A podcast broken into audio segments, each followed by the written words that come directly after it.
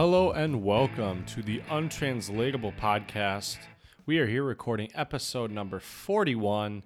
Today we will be focusing on the elections in the United States and also elections in other countries. Although this won't be hot off the press for our American listeners out there, I think it will be very informative for our listeners abroad about uh, the midterm elections going on in the United States. And we will also be discussing um, different aspects of voting and elections in other countries. So we're very excited to bring you this episode. A little little warning for you all: we will be getting a little political today. So if that's not your cup of tea, uh, listen to some different episodes, I guess. But uh, we hope you enjoy. We're happy to bring this episode to you. And without further ado, I'm here with my amazing co-host, my buddy Jared. What's going on, Jared? Hey there, everyone. Uh, we've we're here through thick and thin. We've made it. Only if you guys knew the the the, uh, tr- the what we've gone through to even be here right now. And for that, I have to say, um, here on the Untranslatable podcast, uh, we are proud Republicans, and we support uh, one of the greatest presidents we've had, I think, in modern history, at least since Reagan, uh, Donald J. Trump. And if you don't like that, then hey, you can get out of here, okay? Because this is how we do it. and we're not afraid to get political because uh, we're proud of who we are and what we stand for as proud Republican American men.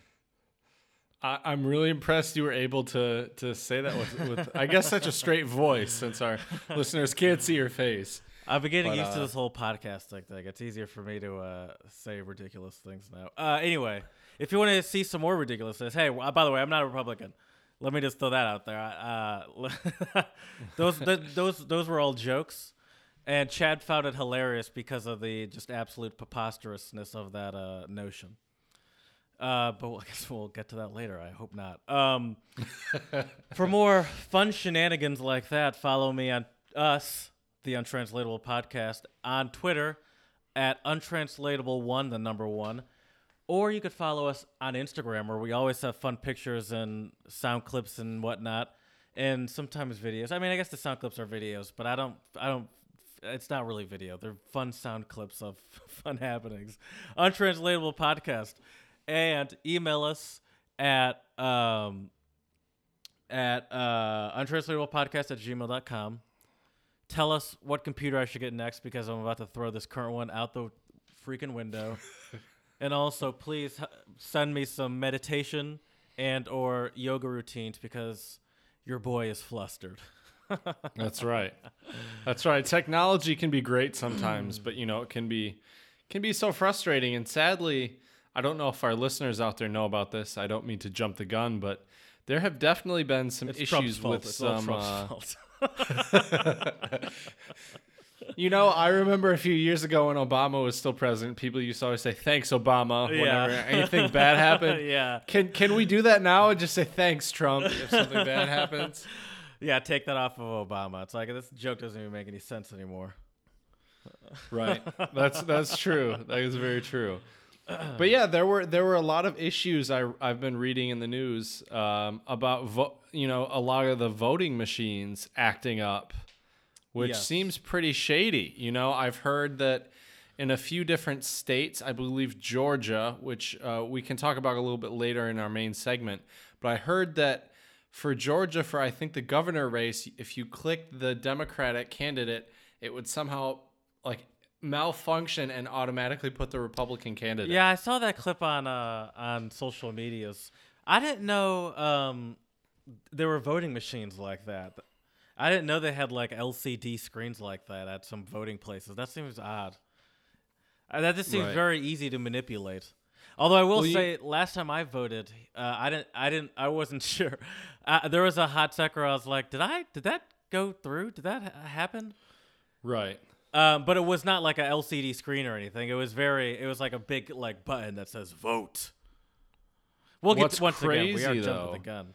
Uh, yeah, but what what is crazy though is uh, I guess a while back, uh, an 11 year old kid from Florida was able to hack into their electronic voting system or something crazy like that. Oh so my gosh. So you know, sometimes I do think that the Shout old school kid, by the way. paper. I'm not mad. At right. I'm not even really that mad at him. It's just Right. I'm more mad at the people that made the systems. It's like really, Obviously, yeah, Exactly. Hack into your shit. It's pretty crazy. Yeah, you Oh. wouldn't think that'd be happening, but yeah. But anyways, what's uh, what's been going on with you? It's been it's been a minute since I've uh, talked to you.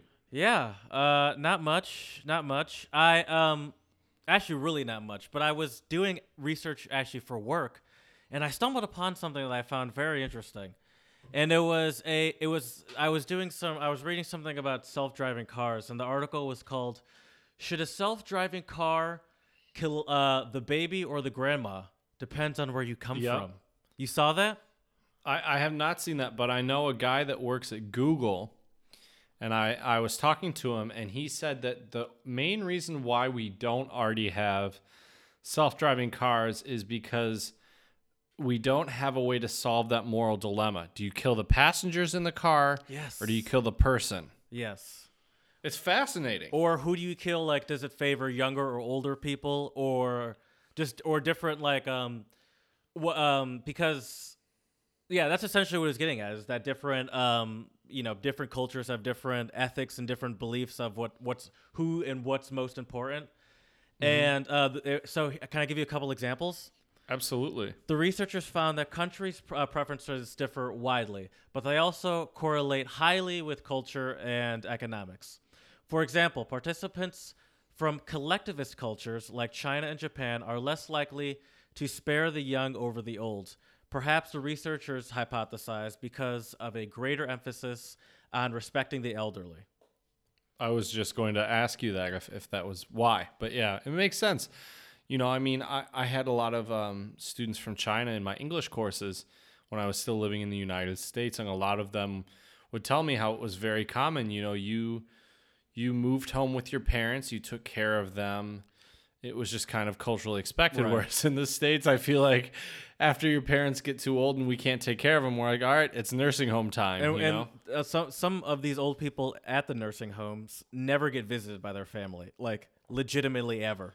And it's Right. just like, Which right, I think is pretty throw you in here now, just so there's there's some place where you can die peacefully. By the way, let me also mention that this came from the MIT Techn- uh, Technology Review, and um, it's a so I just want to you know there's some um, legitimacy to this article. Oh, definitely. Just I'd throwing say that that's out a there. very credible source. Um, and I, I can give you some more. I'm I'm not even. That's just uh, one of them. So um. Uh oh man, sorry my computer. Whew, easy, easy. we're good. We're good. We're good. uh, I keep having to check the recording. It's like we're good. We good. Um. Anyway, Similarly, participants from poorer countries with weaker institutions and more tol- uh, are more tolerant of jaywalkers versus pedestrians who cross legally.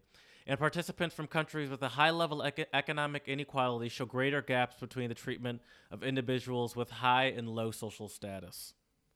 I mean, but how are cars recognizing social status though? So I don't know. I don't know if we have the technology yet. yeah, to- I don't think do so. that. It's like, oh, let's let's like analyze the uh, the logos on these people's clothes.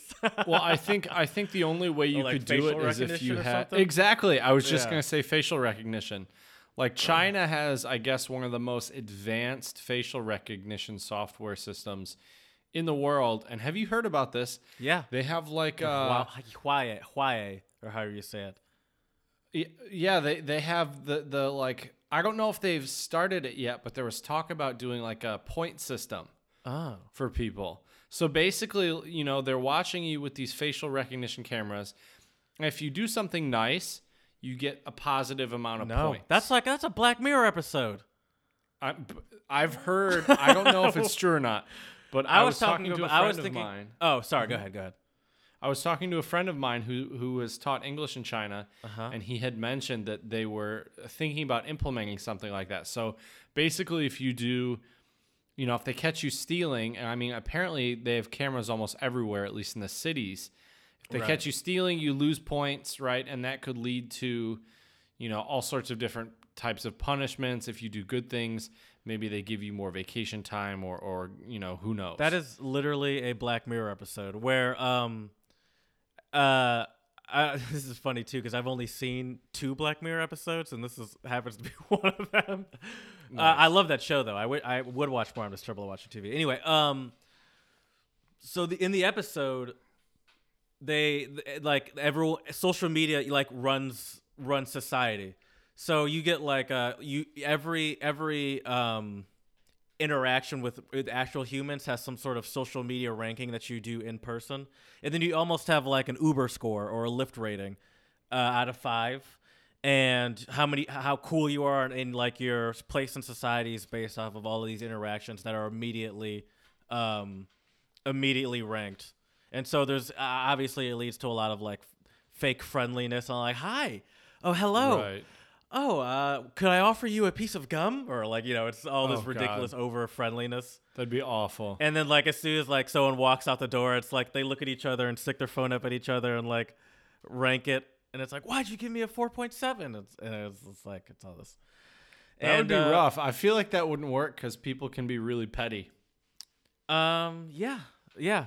Oh, for sure. I mean, I feel like that would that would like um quickly disintegrate into some sort of terrible sort of society where I, I don't know how, but I feel like somehow white people are going to manage to like have like have all the uh have All all the like ratings. 5.0s and somehow it's like like a black person like accidentally like sneezes in a subway and like all of a sudden he's like a 3.2 rating. He's like, "What what the fuck? How did this happen?" right. I'm sorry, it's allergy season. It's not a you. This, it's okay. I'm not contagious. All right, fine. Three point seven. Shut up. Right. Yeah, But oh um, man, that'd I thought you were gonna mention. I thought you were gonna mention that uh, there were like Huawei. I don't remember how you exactly say it. Phones that are Chinese phones that are apparently really good, but they're um, they're uh, banned from America because because I believe there's some fear about tracking software within the phone that uh that they uh, Okay. use for They- whatever. They're really uh, popular in the Czech Republic, actually. You see ads for them all over the place here. I have a couple friends here who have um, Huawei or however you say that. Yeah, I've I've, the I've phone. heard they're good. I've heard they're good. Yeah, they seem they. You know what's funny though? Speaking of cell phones, is um, a lot a lot of Czech people I think have um, have kind of this interesting attitude towards iPhones, which I understand because they're they're expensive, Mm-hmm. but like I feel like they have a weird status here. Like people here either really love them or hate them. I guess it's kind of like that in the states though too, isn't it? With smartphones? With with iPhones. Oh, iPhones. I mean, yeah, people. I'm not a phone person. I have an iPhone, and I've had mostly iPhones. I've had a couple Samsung Galaxies back in the day. Um, I'm not really a phone person, so I I, I just like the iPhones because mostly because of their simplicity, and because I like the blue when I'm texting. No, I'm kidding. but um, but uh, yeah, people people. I mean, I, I get it though, because people have their like. It's just people are fan fan people about their own thing. Like I'm a car nerd. Granted, I don't really care what people get, so I, I'm I. But yeah, I just I understand that mentality though to be like, oh no, the iPhone sucks. Where it's like, all right, it might not be the best, and I, I maybe you could uh, objectively show me why it's not the best. But saying it sucks, it's like, all right, re- relax. If it was, if it sucked, would it be one of the most popular phones in the world? Right. So uh, I do think some of that. I mean, do people do take that stuff to? Also, I only I never talk about this in my personal lives because I uh, I was about to say because I talk about interesting shit, but the reality is I don't talk to anyone. I was at work today and I said, and uh, people, uh, my coworker came in after me and she said good morning and I literally was like, I hold on, I was really like. good morning. and I was like, sorry, that's literally the first time I've spoken today. That's funny because my day couldn't be more opposite. The moment I walk into my office, it's good morning to usually three or four of my colleagues if they're already in the office. If I see any students, it's always hello. Um, it's it's I think it's very common here in the Czech Republic. You just you greet everybody. I you know if I see a student three or four times a day, I'm saying hello to them four or five times a day yeah. which is fine. It's actually kind of nice, but like I've noticed this week, I don't know if it's the weather has changed a lot here in Chomutov, and I'm starting to get like a scratchy throat. So I've been drinking a lot of tea. I hope it's not a cold. I'm gonna I'm gonna knock on some wood and, and Yeah. make sure it's not. we but- can't afford that. We uh we're on a, a tight train of pumping out podcasts. We can't have a weak That's true. That's uh, true. You're a, you're our introducer. You're the first thing people hear when they come to the untranslatable podcast. You're like, hello, welcome. I'll just have to pre-record a bunch of intros if I think my voice. I'll is just do be it all through uh, through drops. I'll go back through to and just do it all through drops. yes, Who that'd be great.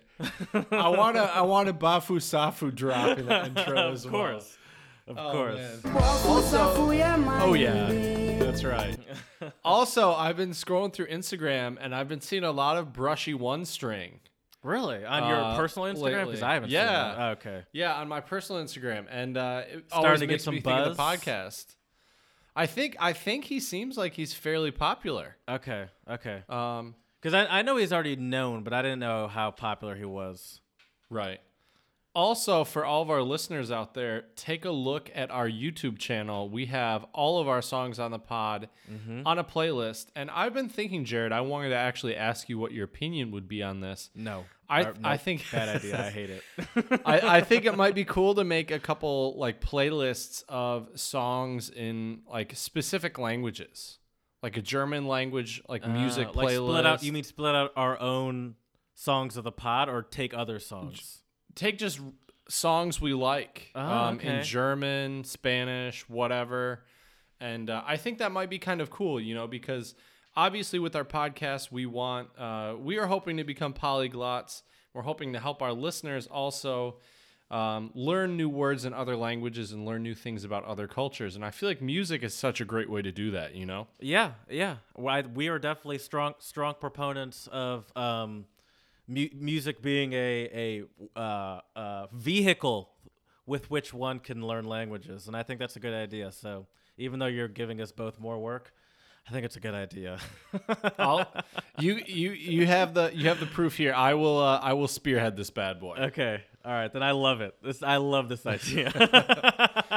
Now I just actually what I think might be kind of cool is um is to also ask uh you know the Parada. people on our Instagram and also our Facebook page um what music they like in specific languages. It'd be cool to get some some audience feedback um what music they like. So I'll, Yeah. I'll post a couple things. yeah, If you could put out something a on crowd-funded. Twitter, that'd be Uh, sweet. yeah, I could do that. A crowd-funded uh, uh, playlist of songs from all around the world. I think that's a beautiful idea, and um, I would listen to it.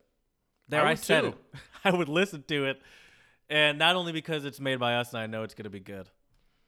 Granted, um, I'm gonna say let's keep the uh, acapella to a minimum. All right, I'll tr- I'll try my best. You know, you know, I love my acapella, but yeah, yeah, that sounds good though. A playlist by the people for the people. you Oh know? yes, fi- for the people, by the people. All right, I'm trying. I'm trying to do a FUBU You're out of this, but uh, I'm trying to make it work. For the people, by the people. FTP BTP. Fuck Gotta, that. gotta, gotta, gotta put Uh, a hashtag on that bad boy. FTP FTB. It's not as good as FUBU. I'll say that. Right. what does FUBU stand for again? For us, by us. For us, by us. Yeah. You know who us is? No, Take a guess. Who's us? I'm. I don't know. Uh, well, is it is it racist if I say that isn't FUBU ge- like wasn't it started by um, Russell Simmons? I, I don't know who. Wasn't it started by that guy from Shark Tank? Was it? I thought. Yeah, I thought it was started. I, don't thought it was started by a Shark Tank. black guy. Am I right? I thought it was started by a black Yeah. guy. It was started by a black guy. Uh, it start. You are you racist? No, you're not racist to state a fact. And I'm It's assuming owned that's by what a the guy us from. is, uh, right? It's owned by a guy from. Uh, yes. He, it's owned by a uh, a guy that's on Shark Tank. Yes, his name's Daymond John. Um, let's see. Maybe uh maybe it is also owned, maybe it's co-owned by or maybe he doesn't. Maybe he owns it now. I don't know. And I don't really feel like doing this much research. No one from Says says he's the CEO. yeah Russell Simmons CEO doesn't own Fubu. shit. Russell Simmons has nothing to do with this. Also, Russell Simmons is a rapist. Is that Really? the right one? Is that the right one? Russell Simmons. Let me make sure I got the right guy. Um, I'm not so sure. I thought Russell Simmons was um, like the like the yeah Russell. Si- really is he Yeah. really? He's a I've- rapist. Uh, uh, well, let me make sure now because I'm I'm making some bold claims. Those are some really bold. Claims, I'm on his I'm on his Wikipedia, and I'm just gonna start by saying before I even get to it, there's a section 6.2 accusers, 6.2-1 sexual harassment or assault, Oh, sexual yep, 2.2 rape. I see it. Okay. And if I'm not mistaken, he currently i- is living in like some place in like the Philippines or someone somewhere or Thailand, somewhere over there where there's no extradition. He just chose it based on that, I assume. really, I didn't know that. Okay. Women who have said they have been raped by uh, Simmons include there are five of them, and there are uh, Yep, I'm on the Wikipedia page too. seven that say he's uh, sexually assaulted or harassed them. Okay. Interesting. So I yeah, did not th- know that there was a bold but true claim. Glad you could back that up with some truth, because Yeah, that is although it really took a- off some of the heat of it if we have to then go and research it, and I can't just blast it out there. right. but I guess that's probably a good thing to verify. I'm just gonna throw that out there. That is a bold claim. Even I was like, all right, Jared, uh, relax. You're a little too excited right now. I know you're Right. flustered, but you can't use that when uh, Russell's lawyers are coming after you. uh, That's true. I don't, I don't know if the untranslatable has the funds to get lawyered up to uh, fight those lawyers. no, I might have to. Uh, I might have to uh, hawk off my um, my untranslatable Rolex for a very good lawyer. For the best, Right. I, for that lawyer, for Michael Jackson's lawyer or something, Johnnie Cochran, I believe that was. Right. Oh man, this is taking a weird definitely. turn. A weird turn. Well, but I do like your life, idea Jared. of the YouTube playlist. And also if you Mm-hmm. guys would like once again, I haven't done it yet, but I will figure out how to make this freaking playlist video on uh, the cheapest possible way while it still looks good. Uh, however, you can still uh, listen to our uh, episodes on YouTube if you prefer it that way. All of our episodes, not all of them, there are like three that aren't there. Most of our episodes are uh, on YouTube, and uh, you can listen to them there. And it's the same crystal clear quality that you get everywhere. You know, dude, I, I still sir. miss I still miss uh, recording from my sister's place. It was like some sort of uh, cornucopia of. Uh, it was perfect. Right. Uh, it's not off of a main street one. Mhm. It's not big and empty like my room is. I'm actually. Uh, I meant to tell you this off the podcast, but I didn't expect to have uh, an hours long of difficulties. I'm really. I think I'm gonna consider starting to record from a closet.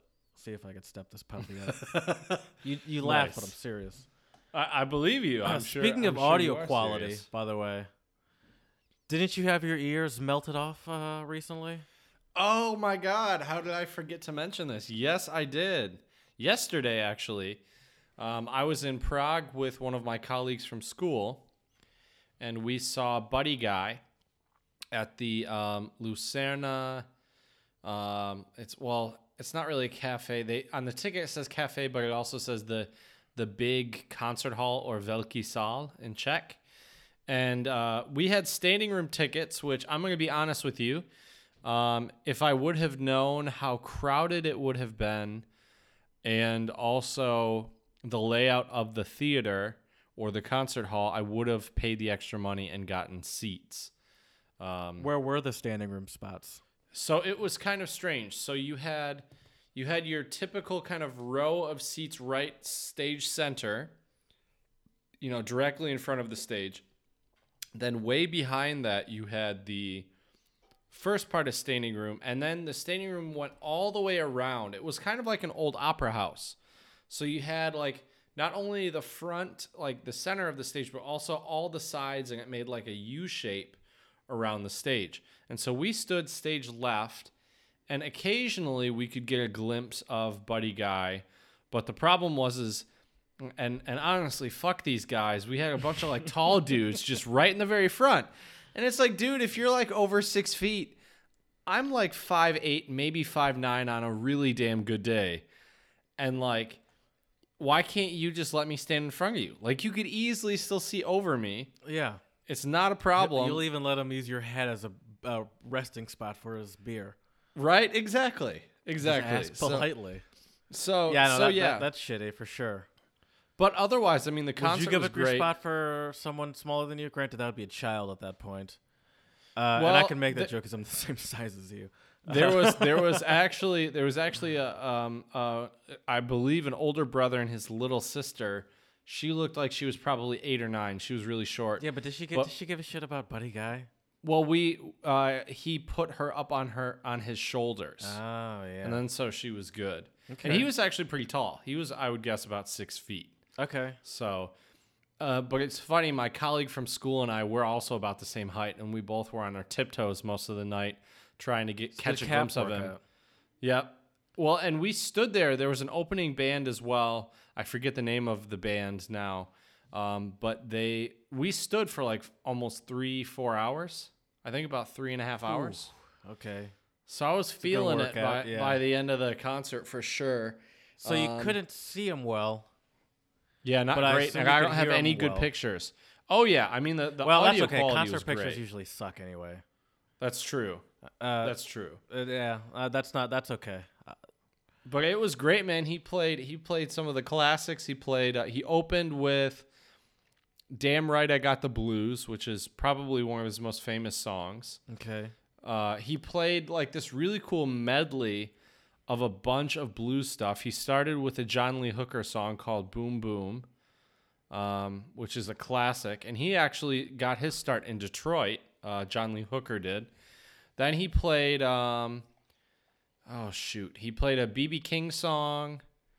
Um, I'm trying to think of the name of it, um, but that was really really good. He played a bit of Purple Haze by Jimi Hendrix, a bit how- of Voodoo Child by Jimi old Hendrix. is uh, Buddy Guy? He's got to be in his 70s. So, oh, I thought he was older than that. So why is it that he's just so? Would is he considered a legend? Oh yeah. Uh, why is it Without he's just doubt. playing other people's shit?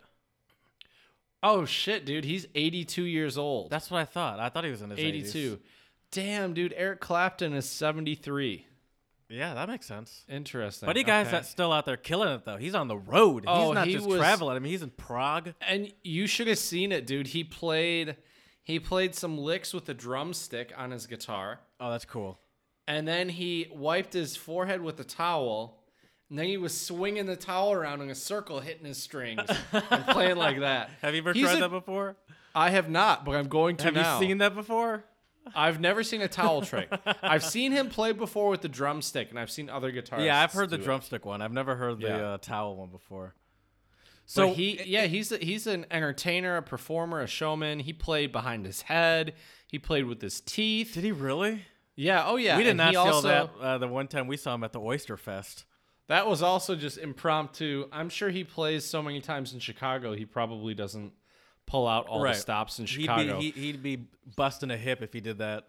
Right. Every but time the he other did thing that he gig. did, exactly. But the other thing that he did, which I thought was awesome, and I and I saw him do this at the Fox Theater in Detroit when he opened for BB King when I was in high school. I saw them with my dad, and uh, he he always, if it's like a smaller theater.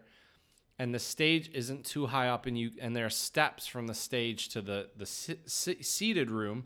Um, sorry, I can't talk. Um, to the seated room, he actually walked excited. down and was playing, like you know, right in in the seated area, and people were like taking pictures with him. And uh, there was this one, like I'm assuming Czech woman. She was like dancing. She was loving it. He saw her. He walked up and was playing a solo right next to her. And like he, you could.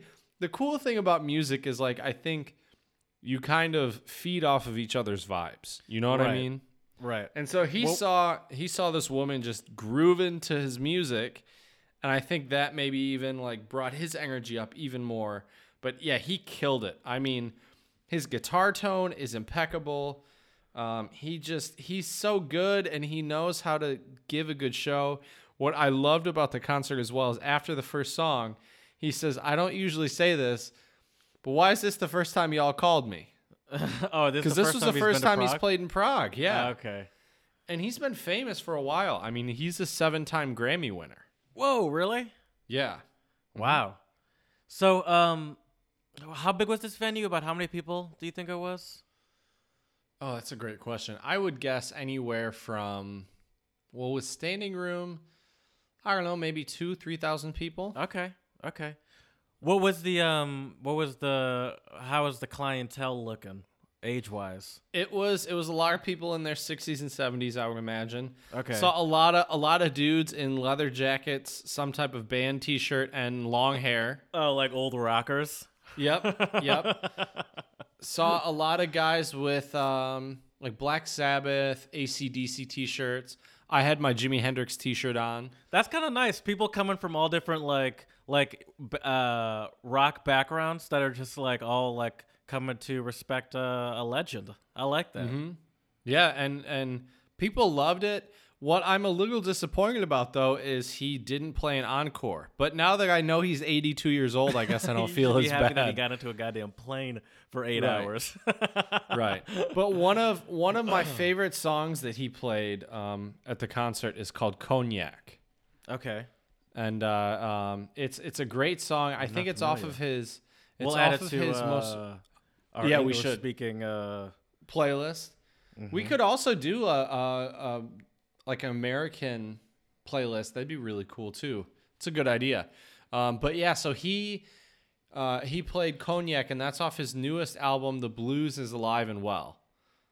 okay, he's still putting out albums. Yeah, which I, I feel I feel a little worried though because there weren't a lot of young people at the show. Um, so I think the blues is alive and well for I would say people from the 80s to maybe 80 years old to 60 years old.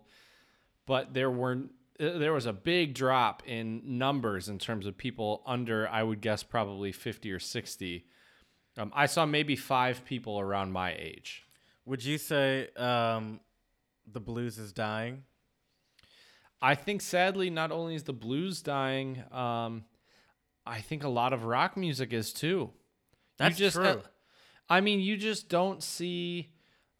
I don't know of that many rock bands that a lot of young people, at least in the United States. I can tell you in the Czech Republic, people love rock music. Like most of my students, a lot of them listen to ACDC, Guns N' Roses. Yeah, but they, Uh, those all you're all talking about people that are either dead or in their 70s and 80s. right right so so i think unless there's a few really good rock bands out there um, one of them that i can definitely say is fantastic and they're a newer band is um, greta van fleet have you ever heard of them I know the name, but that's that's all. I know I've Greta. I'm gonna. Uh, look look them up um, we'll have to do we'll have to feature them as a song song on the Okay. pod eventually they look kind of they're uh, psychedelic a little bit. yeah i would say they're basically a Oh, from modern day yep i would i would say they're a modern day led zeppelin they their singer sounds just like robert plant who's the lead singer from led zeppelin Oh, I think that's Ano- where I've heard of them from. Uh huh. And another another really good group you should check out is, I believe you and all of our listeners out there. I believe they go by Blac Rabbit, and it's B L A C, Rabbit, and they were actually, um, yeah, Blac Rabbit, uh, B L A C, and then like Rabbit, and they they are also kind of psychedelic rock. But Ooh, these two black. Like guys, that part too. yeah, and yeah, but here's the thing, dude. They got famous. They went viral for playing the, their two brothers, I believe. Uh, they were playing guitar and bass, and they black. were singing. Yes, um, they're they're two brothers, and they were playing uh, yeah, Beatles know, songs. Black. I, I said that already. God damn it, Jared. But yeah, they were playing they were playing Beatles songs in the subway in New York, and they Okay. sound just like the Beatles. I see that picture right there. That when I googled Blac Rabbit, that was the 1st Mm-hmm. picture that came up. But they are awesome. So check them out. So maybe maybe I'm being too pessimistic here. Maybe rock music isn't dead. It's just not as mainstream as it used to be. Well, yeah, I don't think it's dying because people still want to play. I mean, because like people is the I guess how would we know? But like is people wanting to learn how to play guitars going down? I don't think that's gonna go down. So like, but I I think rock bands are harder to um to sell these days. So I mean, you could probably still have a career as a rock band, but it's harder to sell you, and and pro- it seems like it's harder to become rich off of that, like it like you could in you know maybe the '90s or or or before, where Right. rock bands were actually like the the big celebrities of the time.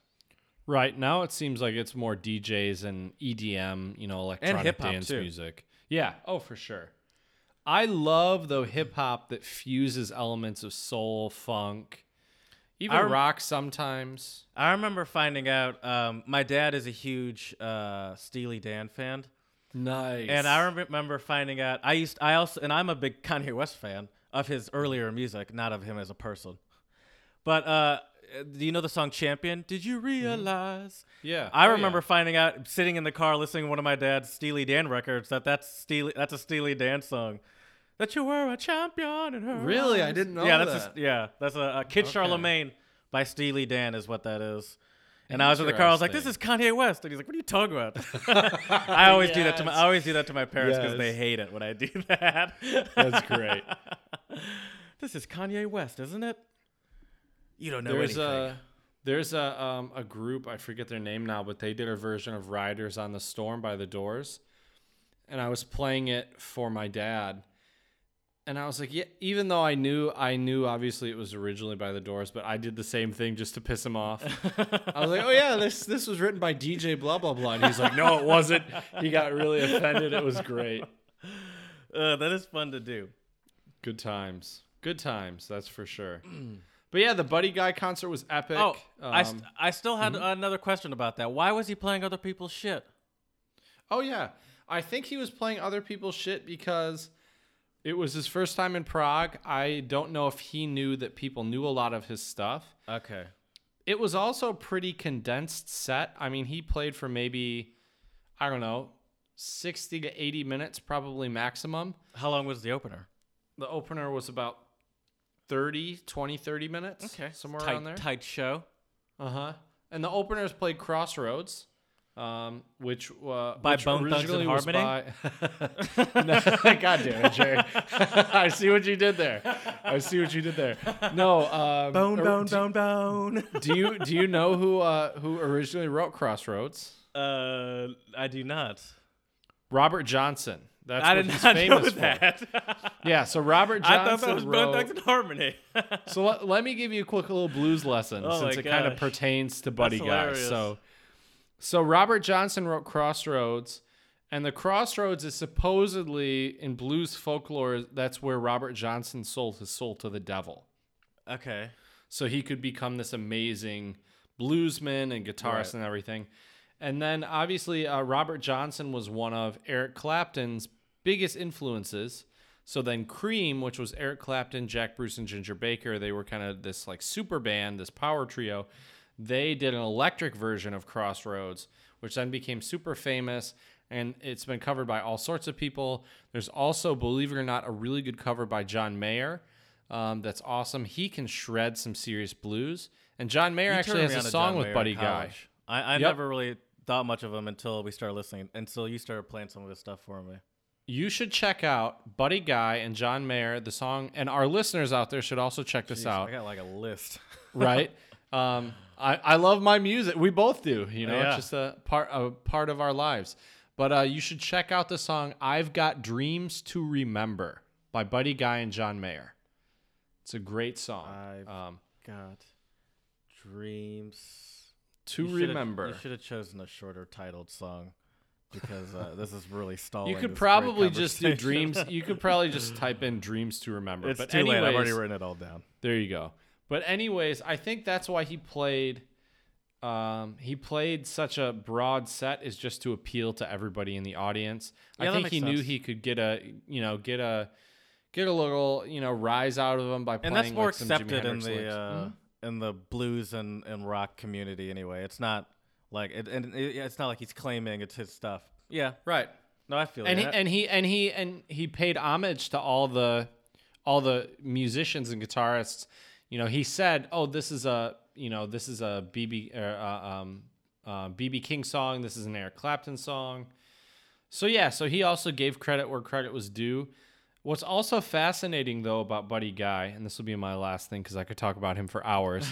um, he's one of my favorite guitarists. But anyways, what's funny about him though is Jimi Hendrix got really really famous um, on an international level before Buddy Guy did. But Jimi Hendrix was heavily influenced by Buddy Guy's music. And so what's funny is later on, as Buddy Guy became more famous, um, people would say, "Oh, those are Jimi Hendrix licks." But really, Jimi Hendrix took licks that were Buddy Guy's licks and we're playing them. I laugh, but that's probably rough to k- keep hearing. Uh, like, Well, first of all, I'm older than him. right. Well, I think I think most actual people who know a lot about blues music or guitar would, Would know. yeah. Yeah. But I mean, I'm sure, I'm still sure that, uh, uh, like, I mean, most of the people that are listening to him or um, are, are probably not like, uh, I, I would just imagine, just numbers wise speaking, most of the people that are hearing his stuff are not hardcore nerds on that stuff like you are. True. Because, I mean, as you said that's- before, that's blues is true. dying. Right. Well, I hope it doesn't. I'm I'm trying to keep it alive. That's yeah, keep sure. it alive. Keep it alive. But yeah, speaking of guitar and music, um, I'd like to move on and give uh, a shout out. I found this really interesting article by the Boston Globe, and this was just too good for me not to share with you and with our listeners. The headline is This guy plays guitar during his morning walk to work. So, shout out to this gentleman named Peter Wolf. he has a, almost a mile walk to work, which is about a 20 minute trek. And usually, if the weather permits, he will um, he'll be walking to work with his Fender Stratocaster and headphones in, Oh my god. jamming out all the way to work. doing that? Not until now, but if That the weather level- permits, I might do that. that level of that's probably gr- that's got to be a great like exercise and what i would do is even if you just do like like as you're going and you're just like playing chords or something like that or like chord progressions as you go Mm-hmm.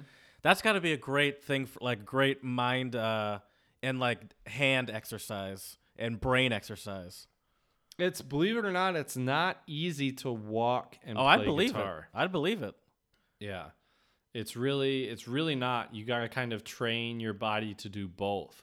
yeah Um but It yeah, I mean it seems unnatural but apparently he's been doing this since college, which I think is awesome. And if you think about it like if you have a 20 minute walk every day and and if the weather permits and you can play your guitar, And you feel That safe adds also, up. By the way, I think that's an important.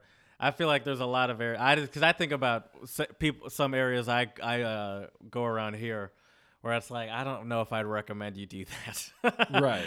like you might be able to theoretically, but I would I would leave the guitar at home. right. Right. Oh, definitely. What's also cool though is they make a lot of guitars now that are are made out of, you know, carbon fiber.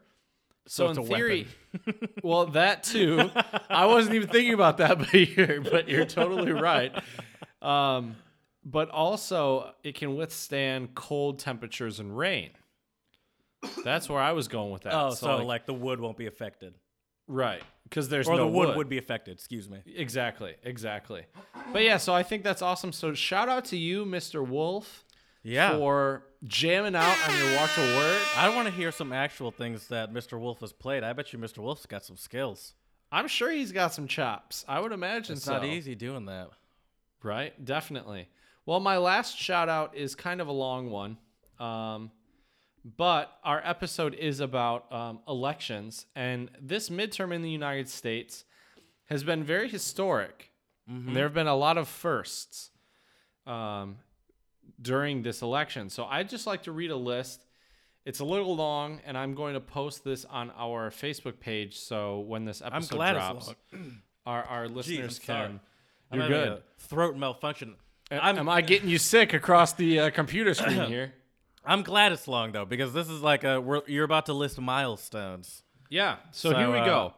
The longer So, the a better. list of 20 historic firsts from the 2018 midterms.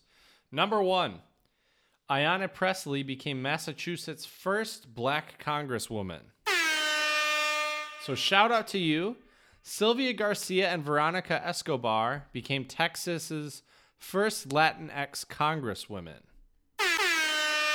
Which I think is really remarkable considering the amount of Latinx populations in Texas. I know that's these are the crazy. first- In Yeah. Texas, that's a, uh, Yeah. I mean, it's got to be. I don't know the numbers, but it's got to be at least one third, if not more.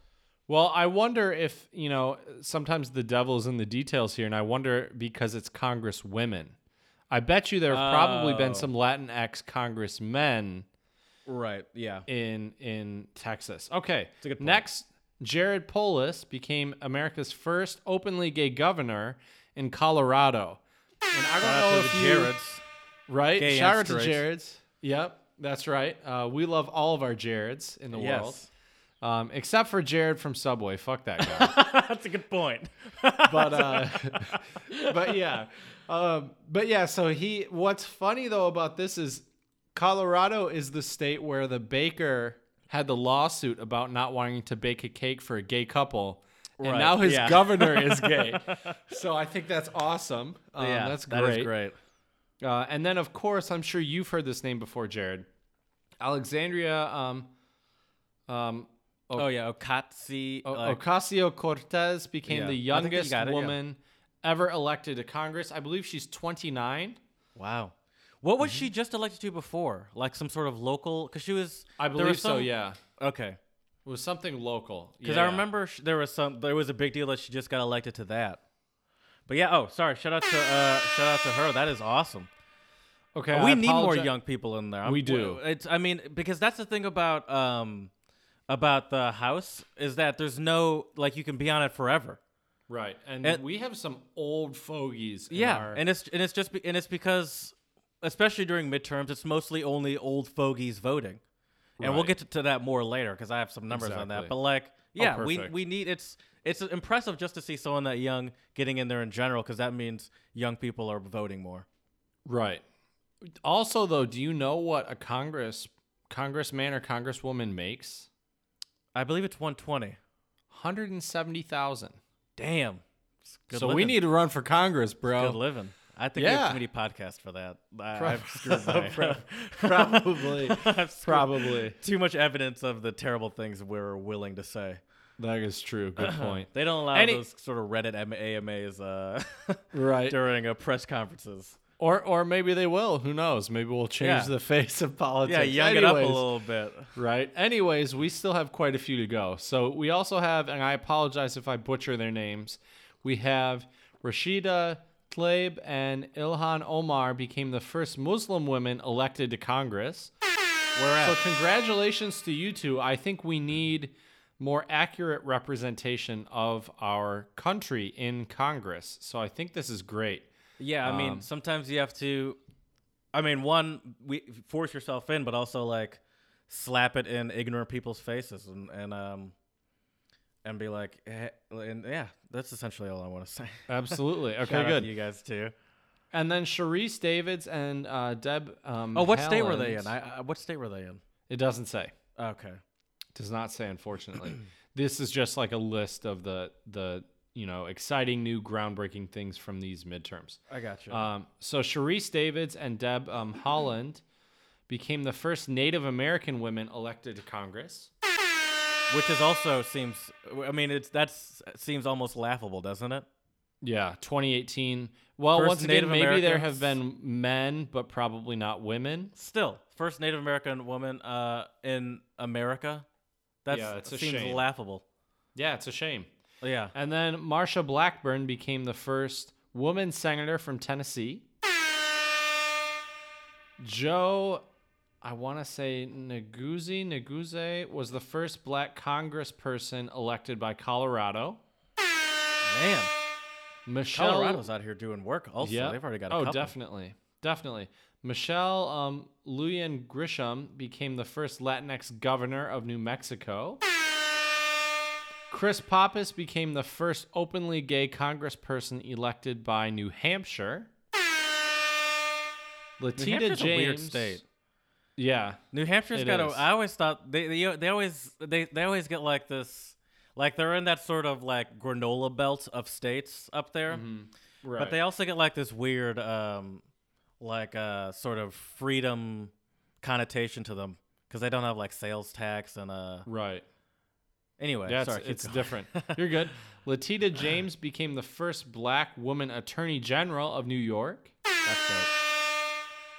Also, Um, this is I I need to stop saying this, but this is all ridiculous to me. That Yeah, oh, I like in New with you. York, it's like really Right. A lot of these should have happened a long time ago. I agree. right. Um, and then um, I believe it's Johanna Hayes became the first black woman elected to Congress by Connecticut. Then I actually have a quote from this gentleman for our podcast today. But Keith Ellison became Minnesota's first Muslim statewide official by winning Attorney General. And he's also from Detroit, so double shout out to you, Keith. I need to somehow put this soundboard work on my resume. This is Right. my best work right now. That's right. and then this is pretty. This is pretty crazy. Nineteen-year-old um, Kaylin Haywood was elected to Wisconsin State Assembly, becoming the youngest legislator in the U.S. oh, that's dope. I like. the- Yeah, I like 19 young years old. That's. I didn't hear that That's part. You said 19. 19. 19 years Whoa. old. How do you Yeah, even become wild. a lawyer at 19? It's not a lawyer. Just What'd you say it was? Wis- Wisconsin State Assembly, youngest Oh. legislator. legislator, oh, not lawyer. Oh, I thought I heard like, wait, how uh, how old do you have to be to do this? I guess it's 18 is probably the answer. I w yeah, I would think so. Yeah. That's Uh, crazy. Yeah, it's wild, isn't it? Okay, number 15, Angie Craig became the first lesbian mother in Congress after winning Minnesota's second district. So, shout out to all of our LGBTQ people in government. We want your voices to be heard as well. Janet Mills became Maine's first female governor, Maybe shout out to you, Janet. was. I don't know what's going on up there. right? Kristi Noem became South Dakota's first female governor. Young Kim is the first Korean American woman elected to Congress. Lauren Underwood is the first black woman to win Illinois' 14th district. And number 20, our last milestone of this midterm election, Abby Finkenauer and Cindy Axne became the first women sent to the House of Representatives. Nice. That's great. And um, I, I, I that's a list that I don't mind being long. That was that was a good list. Mm-hmm. Definitely. Uh, it's uh, uh, you know I I, I don't want to downplay the other stuff, but I do I, I I especially love to hear the like the young people stuff. Mm-hmm. That that gets me excited because that that really just because it makes me think that you need young people to vote that pe- person in. Mm-hmm. Man, I, I do you think you'd have like the uh, self control to be on some sort of uh, political uh, position? I think so, maybe. Yeah, Maybe. Okay. I also I also think within our lifetime, I would say within the next ten to fifteen years, what will be considered politically acceptable will be different. You know, um, like I don't think people would care if you had a podcast and you dropped some f bombs occasionally. You know, Right. Um, I don't For know. I mean, if you example- wa- yeah, go ahead. For example, we have a uh, new Supreme Court justice that always talked about how much he liked beer and used to play weird games. Speaking of beer, Nice. I like that transition. it's time for uh, the next beer of the pod review.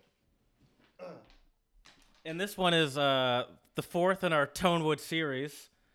And it is a Tonewood Revolution. By the way, Tonewood Brewing in Oak Lane or Oak Line, New Jersey. Which is, I looked it up uh, on Google the other day. It's only like 15 minutes away from me, which I guess makes sense because I did hang out with my buddy who was Right. in town.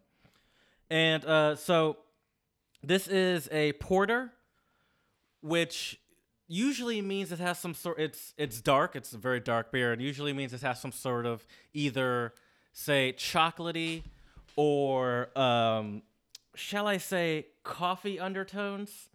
And I'm gonna be honest with you, I am usually not a huge porter fan, but I'll, so far I like what to- what Tonewood's doing. I'm on board um, and I'm willing to give it a try. The only thing that I'll say is this: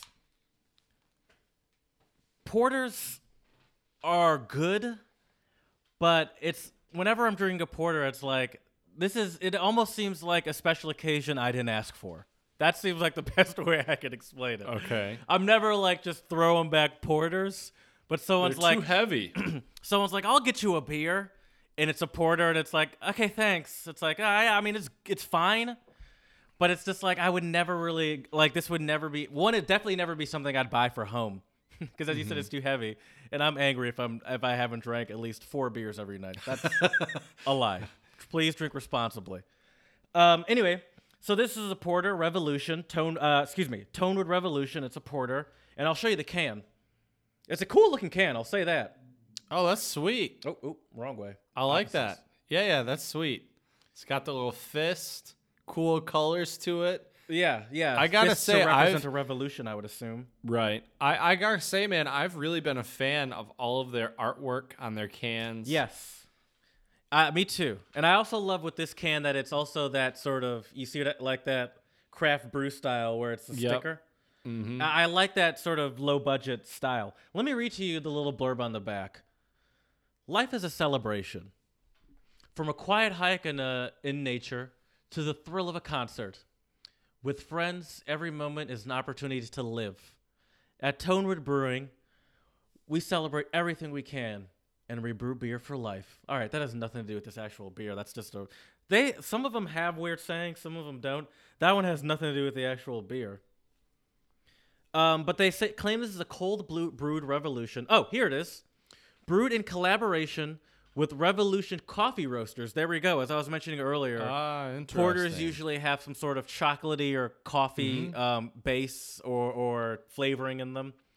Uh, this porter has been dosed with a blend of coffee beans from Malawi and Ethiopia. Cascade and Centennial hop hops flirt with subtle coffee characteristics in this balanced American porter. And so I'm going to crack this puppy open and I'm going to tell you what I think of this um, this uh, porter right here. Nice. Let's do it. I like to always, you know, The three taps for safety. yeah. I don't blame you. And everyone's favorite uh, selfie, which um, I'm not gonna say I've been getting a lot of comments that people have liked the selfies, but the pictures of me drinking beers always do seem to do well on Instagram. I'm just saying, you know. I think we actually just got a comment on one of them. Hold up. Uh, did we really? I think so. Yeah. Hold up. All right. Well, as you do that, I'm as you look at Instagram while we're while I'm trying to pr- conduct a, uh podcast. Interesting. No, never mind. Um, but yeah, I mean, I I also personally really enjoy your pictures with uh your beer selfies. Oh, thank you. The ladies do too. I've been getting a lot of good comments. Thank you, ladies. Right. No one said anything, by the way. Shout out to all the non-existent ladies uh, commenting Jared's beer selfies. Yeah, thank you. Thank you. Man, these selfies. Anyway, so let me get on this porter. Um, of course, because it is a. What are you reading, by the way? Just tell I'm, me I'm, now. look- so I I'm can, looking at our Instagram. Can you not? What What was the comment that you thought was um? It was it was one it was one about about one of the beer the beer selfies. But yeah, Oh, okay. don't worry, I Can put you my phone I- away. We're good. I, I hate as I did. I stick up my phone and take a picture of myself. Please, I'm trying to have a conversation with you. Now look at the back of my Right. phone. It's okay. I'll have it. I'll sip my tea, Okay, that's a good Kermit style. That is a good picture. You're you're oh nice. You're becoming a pro at this. It- okay, so it does have that coffee taste to it. What uh the thing about the porters that is a little different than all the other ones I've had is it doesn't have which is almost kind of surprising because I think this is usually a quality of some porters, but it doesn't have that same sort of smoothness quality that I would give to the other ones. It's not harsh or anything. But you know like the wheat beers and sort of those cloudy beers have that and, and the Dunkel didn't have to have this either. I kind of did, but not as much as say the IPA based ones. But um, it's very flavorful. Um,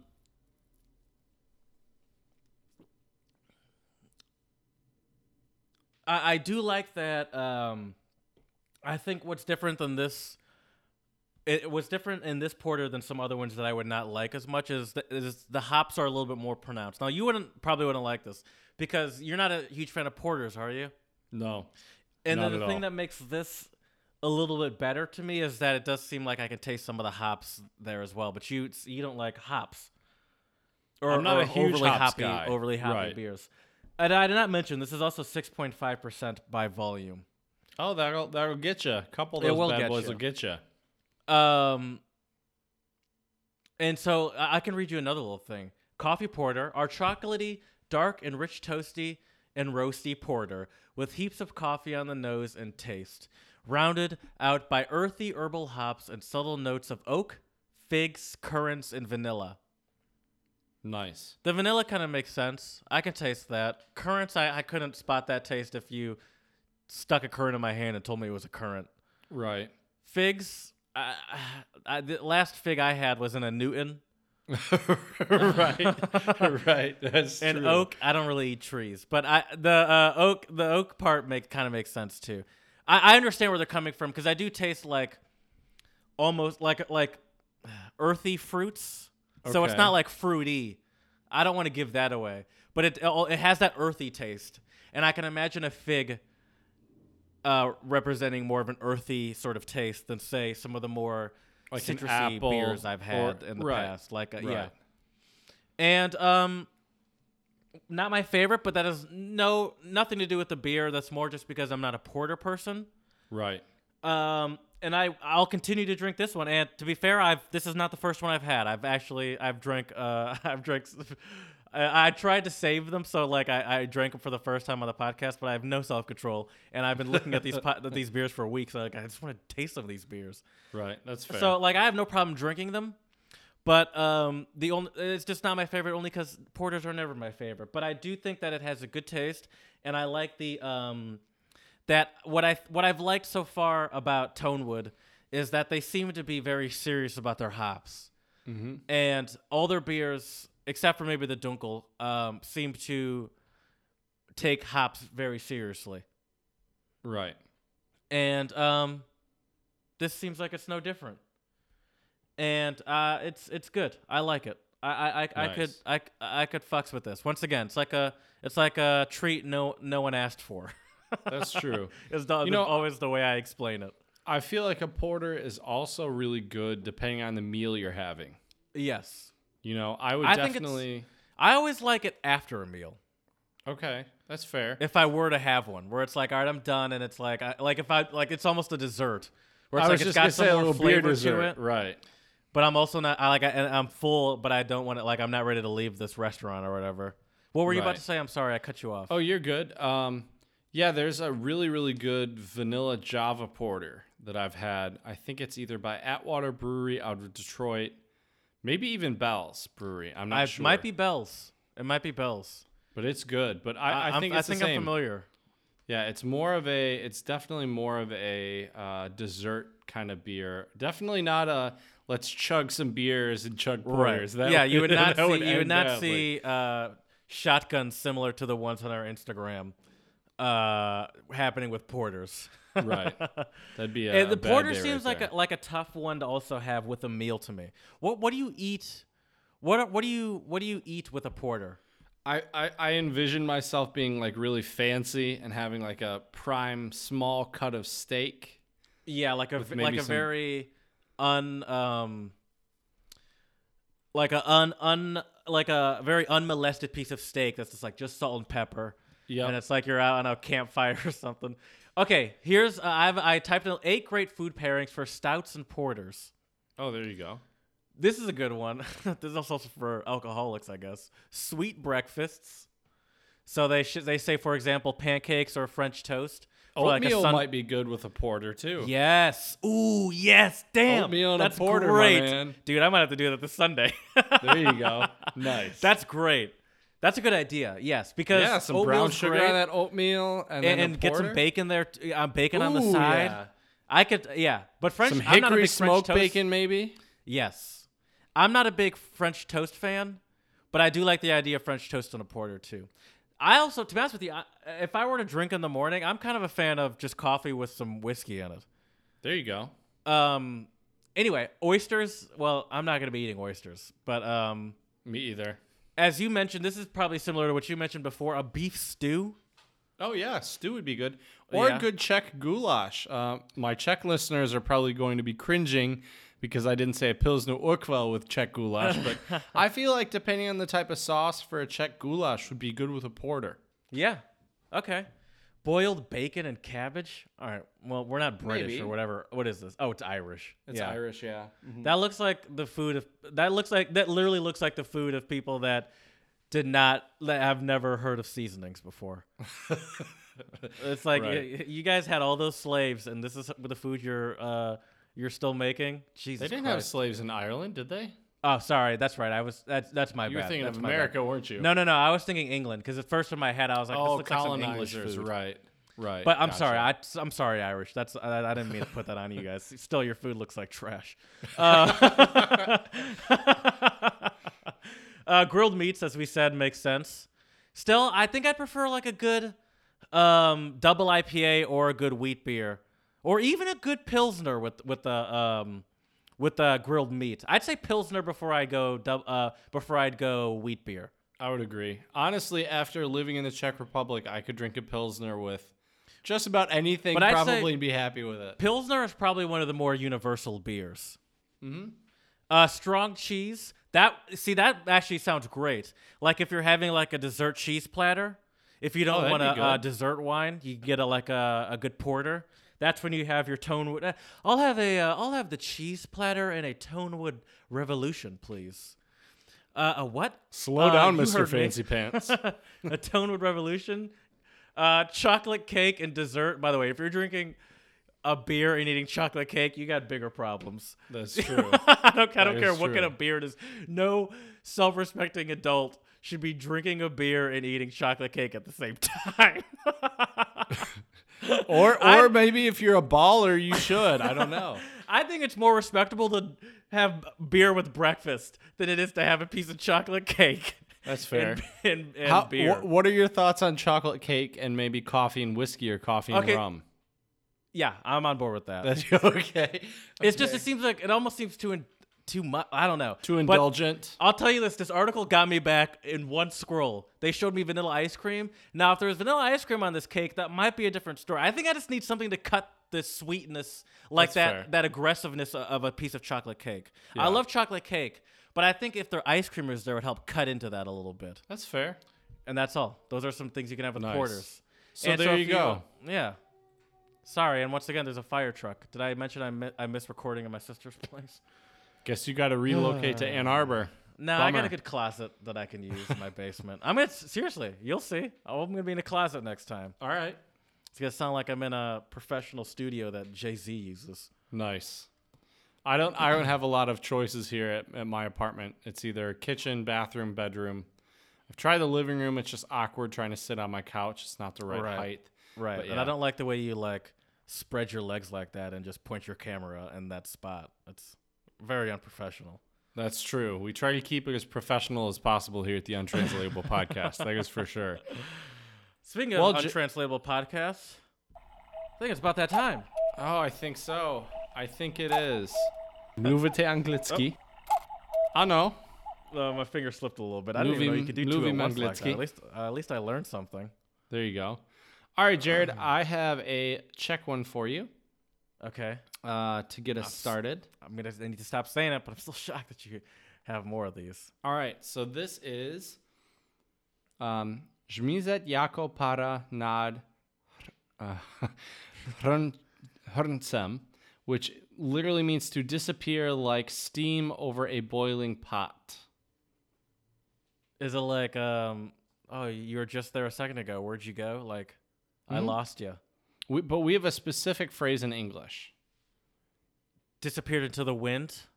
No, that's no one says that in English. No, to vanish into thin air, Ah. or to vanish without a trace. Okay. But yeah, you basically got it.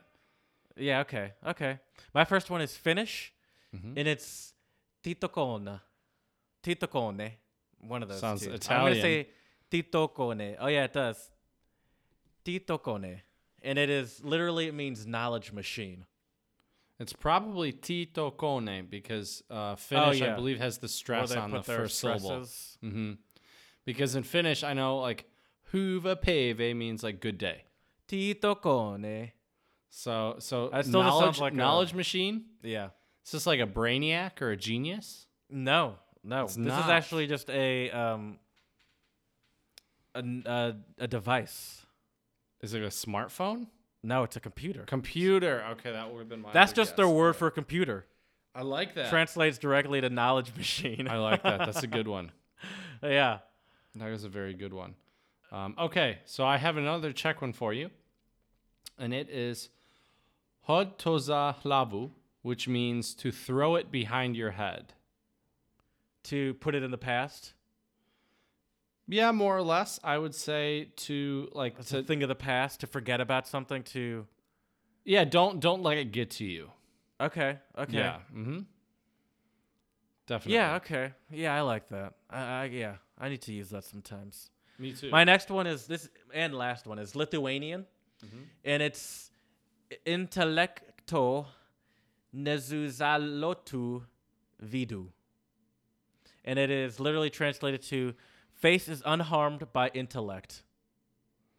Face is unharmed by intellect. Yeah, So are these people who? I mean, I, I would assume then like people who don't like that you're not easily intimidated. no. No. Can you give me one of your world class examples? Um. Um. So we're gonna have a um. So you know uh, we're gonna be talking about voting, and a lot of people say uh, you know voting was a very serious topic for the midterm election because we uh, have a president in America that a lot of people don't like. A lot of people say that he has a face that is unharmed by intellect, and um, though it makes no sense for for him to have been voted because his face is uh, unharmed by intellect. Okay, so it's like you don't know how they got there. It's to instantly spot a fool. Oh, I like that. Okay. Yeah, so it's like this person obviously like this person there's like there's no intellect to confuse you like on this person's face to confuse you. This person is clearly an idiot. I see. That's a good one. Okay. I have one more for you, Jared, and for our listeners out there. And it is German. I think you will know what all these words mean together, or, or sorry, separately, but I'm not sure if you know the phrase. the meaning of these together. So the phrase is Handschuh Schneeballwerfer. Glove um snowball thrower. Mm-hmm. So it's someone that throws snowballs with the with their glove on. Mm-hmm. So it's someone that could like dole out a hit but can't take it back, like someone that can give it but can't take it. Um, kind of. I would say this is more someone who who judges or criticizes from afar. Okay, so it's like uh, okay, that kind of makes sense. Yeah, Mm-hmm. And I wanted to pick this one where it's specifically. like comfortably like like lobbing assumptions from uh from far away with the, Right. Ex- exactly. Do it like a man. Take your gloves off. right. Get your hands Right. cold. Exactly. Uh, and I wanted to pick this one because I thought this would be kind of a great commentary on this. This just made me think of a lot of Americans who criticize our political system yet don't go out and vote. Yeah, yeah, and I think it's it's it's. I mean, that's that's part of like uh, I think America has gotten to the point where the, we're we're kind of proud of of our people are kind of proud of of. I mean, not uh, like pr- proud to a unhealthy uh, level of their stances, to where they it, it turns them in, it turns them almost indoctrinated into them, and and you and people like define themselves by them. Um. Right. So yeah, voting. Um, voting just happened. Uh, you know, if we were well prepared, we would have had this come out on the Monday before midterm elections, but we thought of it uh, like days after the election. Right. However, um, we we recently had our midterm elections here in the United States, and so that's why we had voting on the mind. It was a very big deal. Um, I'm not gonna, at least, I mean, I'm not gonna say we. I'm not gonna like spend the time to explain how our entire governmental system works. It's gonna take too long. But essentially, we have elections every two years. Every four years is um, presidential, and also on there is uh, is uh, senator or excuse me, House of Representatives, and then there's other local stuff. And then um, every every two years is uh, House of Representatives and senators. If it's it- sometimes it's senators, I guess, depending on the year, and local stuff as well Exactly. and um, uh, uh, just on a on a national kind of the a- national average over over many different um, many different years of elections, it tends to be that about 60% of eligible voters vote during a presidential year and 40% vote during midterm elections, which Right. to a lot of countries around the world, hearing 40% vote sounds ridiculous. Right. Well, like, I, think mean, one, it's unheard of to the point to, I mean, yeah, sorry, go ahead. I think one of the reasons is that um, voting is kind of a difficult and complicated process in the United States. Yes. I think that is for specific reasons. I think some of the people in power do not want um, everyday Americans to have an easy um, access to their vote because I think they're afraid that they will lose power. Um, so there have been all sorts, especially during this midterm, there have been all sorts of different stories about, um, you know, how difficult um, the conditions were for voting. Apparently, some places too, they had ballot boxes that were like locked up and were never delivered. Um, all sorts of stuff that that is a big. There's problem. a lot of stuff. That's that stuff that you just mentioned is called voter suppression, and that is these tactic tactics that people put on to try to like they, they they'll make up lies to say that oh you need this sort of identification to vote here or oh you need this where really all you need is just a license.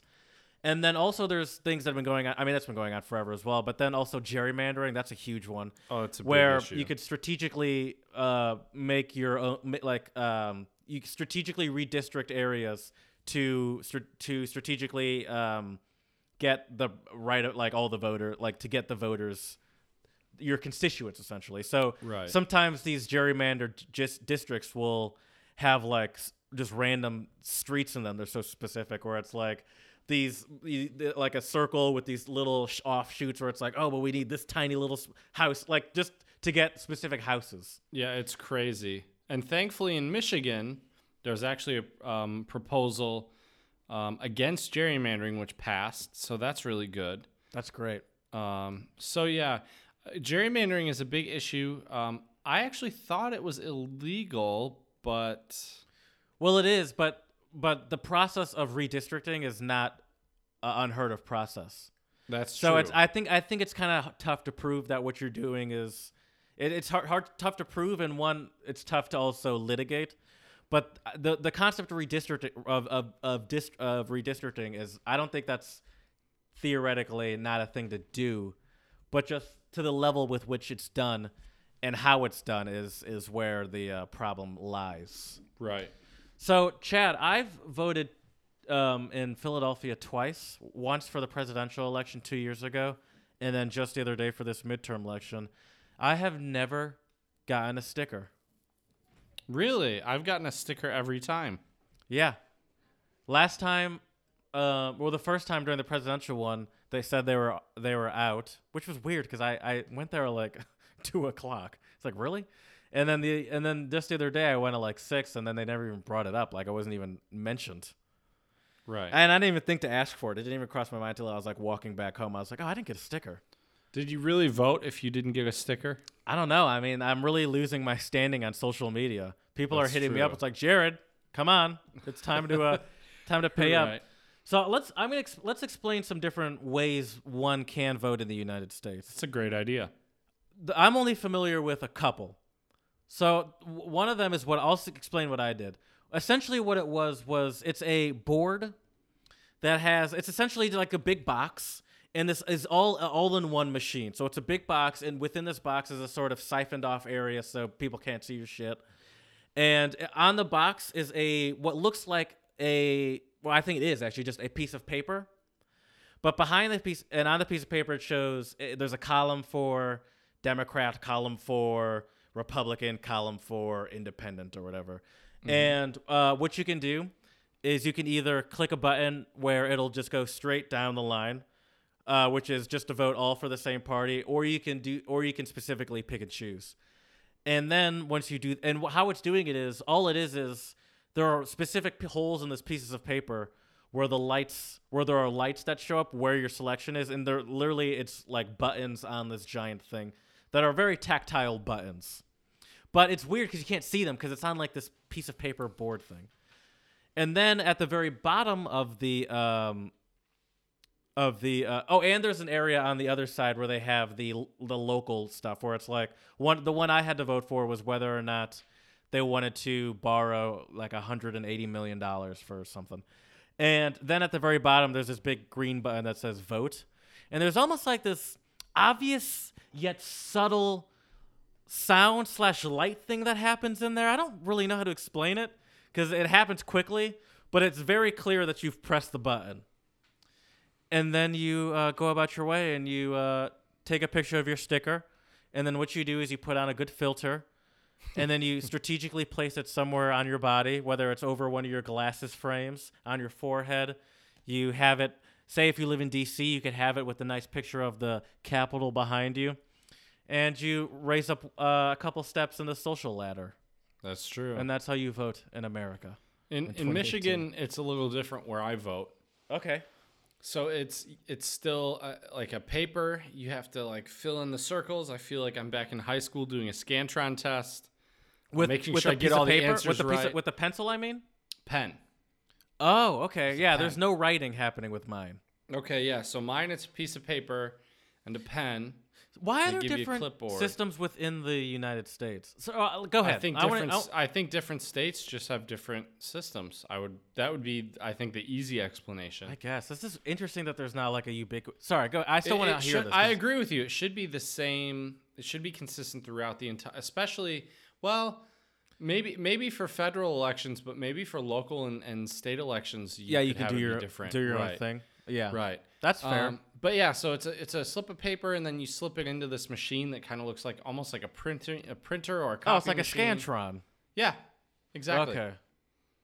And then does it like? Is there a way for you to confirm it before, when you stick it into that thing, I or is you- that it? You just stick it into the thing, and you go home. Interesting. Okay. Yep. Yep. And then there are some states, like for example, Washington, I believe, is one of them, um, where they only do it by mail. So you you you send in your ballot. Some, and I don't know how what the ballot looks like because I've obviously never li- lived in a state where you've done that. Right. But you can also do that way. And then also for someone like you, who lives in the Czech Republic, you are still allowed to vote. You can get an absentee, ballot Absentee sent to you Correct. and I've never absenteed either, so I don't know what that looks like. But uh, um, it's essentially you just send it in on a piece of paper. Yep. And even though Chad is not currently in America, he's still a citizen and he's still allowed to vote. That's right. And also, if you are a uh, senior citizen, both my parents are, are older, and they sent in absentee ballots as well. Oh, if oh they allow it over a certain age. Yeah, in Michigan at least. I think maybe Okay. in every yeah, there are state it's different, rules in different states. Uh, so, to- can I give one more before Yeah, you yeah. say that? I have one more late uh, shout out of the pod that I want to give. Go for it. And this is to the American people, because voter turnout on Tuesday was um, was uh, at a record level. Not record ever, but it's higher than it's been. Um, damn, I don't have the number. But anyway, um, it is. It was forty seven percent of uh, uh, of eligible voters voted in this midterm election. Sad that that is. Um, a record. so turnout. uh, that, that, that that's a uh, you know a relatively recent record turnout, but also um, good that that people are are actually activated by by whatever whatever it is you're activated by. Good on you. Right. What were you about to say? Um, I was just going to say one of the big issues we have in the United States is the complexity of the different laws and rules in different states to be eligible to vote. Um, the fact that I've heard that some states actually are legally required to give you two hours off of work, paid leave to go vote. I don't I've know never which heard that states, before. but apparently some states do that. I personally think it should be a national holiday or it should be on a Sunday where everybody can easily go vote. Um, but once again, I think some of the people in power do not want everyone's voice to be heard. I wrote down a list of ways we can make voting easier. Oh, nice. I'm Let's gonna. hear it. I have a couple things. I'm gonna. Uh, ri- I'm gonna run through them. Um, well, here's the deal. Chad uh, wanted me to keep running and keep it going smoothly, but I specifically told him that I had a list of things. Um, oh, hey, Chad, can you are you back? yeah, I'm okay. back. I was shitting on you while you while you took off your headphones. Get, getting my juice. Because I was saying I was saying that uh, Chad told me to keep going, but I'm about to run through this list of ways to make voting easier. So I kind of want you to respond. To That's that. fair. That is fair. um, so make voting a day a national holiday, which you said. I guess I could have said that one while you in that time. Um, change the voting day. It doesn't have to be a Tuesday. If you don't want to make it a national holiday and don't want to give the day off, then change it to a Saturday or Sunday. Do you Uh, know they why probably- it's a Tuesday? Uh, I believe it went back to when you had to use be on horses and it, Yep, and the, that's correct. didn't I tell you that? You did. So I hope you were Oh, right. okay. Because you, are telling me that like uh like you're teaching me something new. Um, uh, so change the voting day to a Saturday. I bet you they wouldn't do Sundays just because um, we have like, even though we claim we're not, we're so run by religion here that I don't think Sunday would fly. Uh, allow everyone to send in votes, Mm-hmm. or figure out a way to do voting online. We do complex banking online with millions of dollars on a daily, consistent basis, um, and and that's generally secure. Do you know what country does their voting online? I believe I do. It's all, if I'm not mistaken, I believe it's also a, a country that has compulsory voting. M- maybe? Australia? No. Okay. It's the country that has free Wi-Fi everywhere. Estonia? Yes, sir. I mean that makes sense. They, I mean they, we offer you this um it, it it's just like how how like it must be able to figure out like if b- banking um it, it can do it and that involves all your money that you're so concerned about. Right. Oh, you could you could definitely do voting online, I think. Um but but I think the problem with I got my driver's license online or and then I just had to go in and get a picture taken. Right, but I think the problem with voting online is There's a lot of countries that offer it though. I'll run through it. Yeah. Go ahead. Sorry. Go But I'm the, listening. the the problem with voting online is, you know, not everyone has internet access and a computer or a smartphone where they can vote online in the United States. You know, there are a but lot of libraries can offer that. Libraries that's also true. Good point. And I, I think there could be a way where you'd say, uh, we uh, like, yeah, we don't want to assume that everyone just has access to internet, uh, uh, whether it's a computer, smartphone, whatever it is. However, all the libraries, um, like like we, we can also tell you where your local library is, and they they will um, allow you to use their computers for free, and uh, you can vote there. And I think that that would be a uh, easy thing to do because libraries are already run by the government and already free. Right. Um, so by uh, Brazil uh, does voting online. Um, since 2000, all Brazilian voters are able to use the electronic ballot boxes to choose their candidates. In 2010 presidential election, which uh, more than 135 million voters, uh, the result was defined 75 minutes after ending the voting. The electronic box ballot is made up of two micro. Wait, what the fuck is? Um, all right, I don't I don't know if that's a box. That, now I don't um cuz now they call it like India they also have electronic voting machines, but I think they're saying that those machines are run through internet. All right, forget it. But yeah, I think voting Right. online this is about me. This is not about other countries anymore. This is my list. And the last one that I have on the list, but I think we can think of some more, is to remove specific polling locations. So for if for the people that don't know, in America there are specific locations where you're designated to vote, which is theoretically uh, um, within a couple minutes of wherever you live and local to you. Theoretically, Theoretically. I've been lucky, but mine that I went to the other day was literally two minutes down the st- a walk down from me, and I, I moved like a year ago. So my other one was in a different place, but it was like a five minute walk away from me. But not everyone's that lucky, and I think that we don't need a specific polling location. I agree. So that would be another thing. Where say, for example, you can't get off of work to go all the way back home. However, you know that there's a polling location right around the corner from your job. Uh, it's like I'm gonna sneak out for 30 minutes and go vote, and then they'll be back. And I believe in Australia, you can vote everywhere and anywhere that they, you know, have a polling location, which I think is great. Um, I think I don't know. It complicates things a little bit, I guess, because we do have federal and state elections. You know, on the right. Sometimes they're on the same So day. it, ha- but it, it has to be within your city. Let's put it that way. right, Because or even within your state, maybe. Yeah, yeah. I mean, yeah, I, for sure. I mean, I think it's very fair to say you have to vote within the states you live in, at the very least. But if, but um, I'm trying to think. Yeah, there was nothing that wasn't. I mean, was that I'm tr- was that money thing for Pennsylvania? I think that was just for Philadelphia. So I would say that if you keep it within the city, that's fair, isn't it? Yeah, I would say so. Um, I definitely think they can make it easier. But I think that that's kind of the point. I think that there are a lot of places that would not go the way th- the elections would not go the way that they would if. Well, I'm just gonna straight up say it. I think a lot less places would be Republican if um if if it was a lot easier to vote because I think that voter suppression is a is a like a it's a tactic almost like campaigning is a tactic. Like this is part Yep. of, of of how we this is part of the election process is all these voter suppression, gerrymandering tac- tactics. This is all within it. Right. And and a lot of it is is strategically done to to keep positions. I mean all, all of it. That's the Yeah. point of it. That's why they do it. Exactly, and let, I I'd like to touch on that a little bit. So especially in places like sorry especially places like California or excuse me not california like texas Mm-hmm. where it's like the number like it's just the number of hispanic people there it's just like that like just these numbers don't add up sorry go ahead Right. So disenfranchising minority voters is definitely a problem in the United States.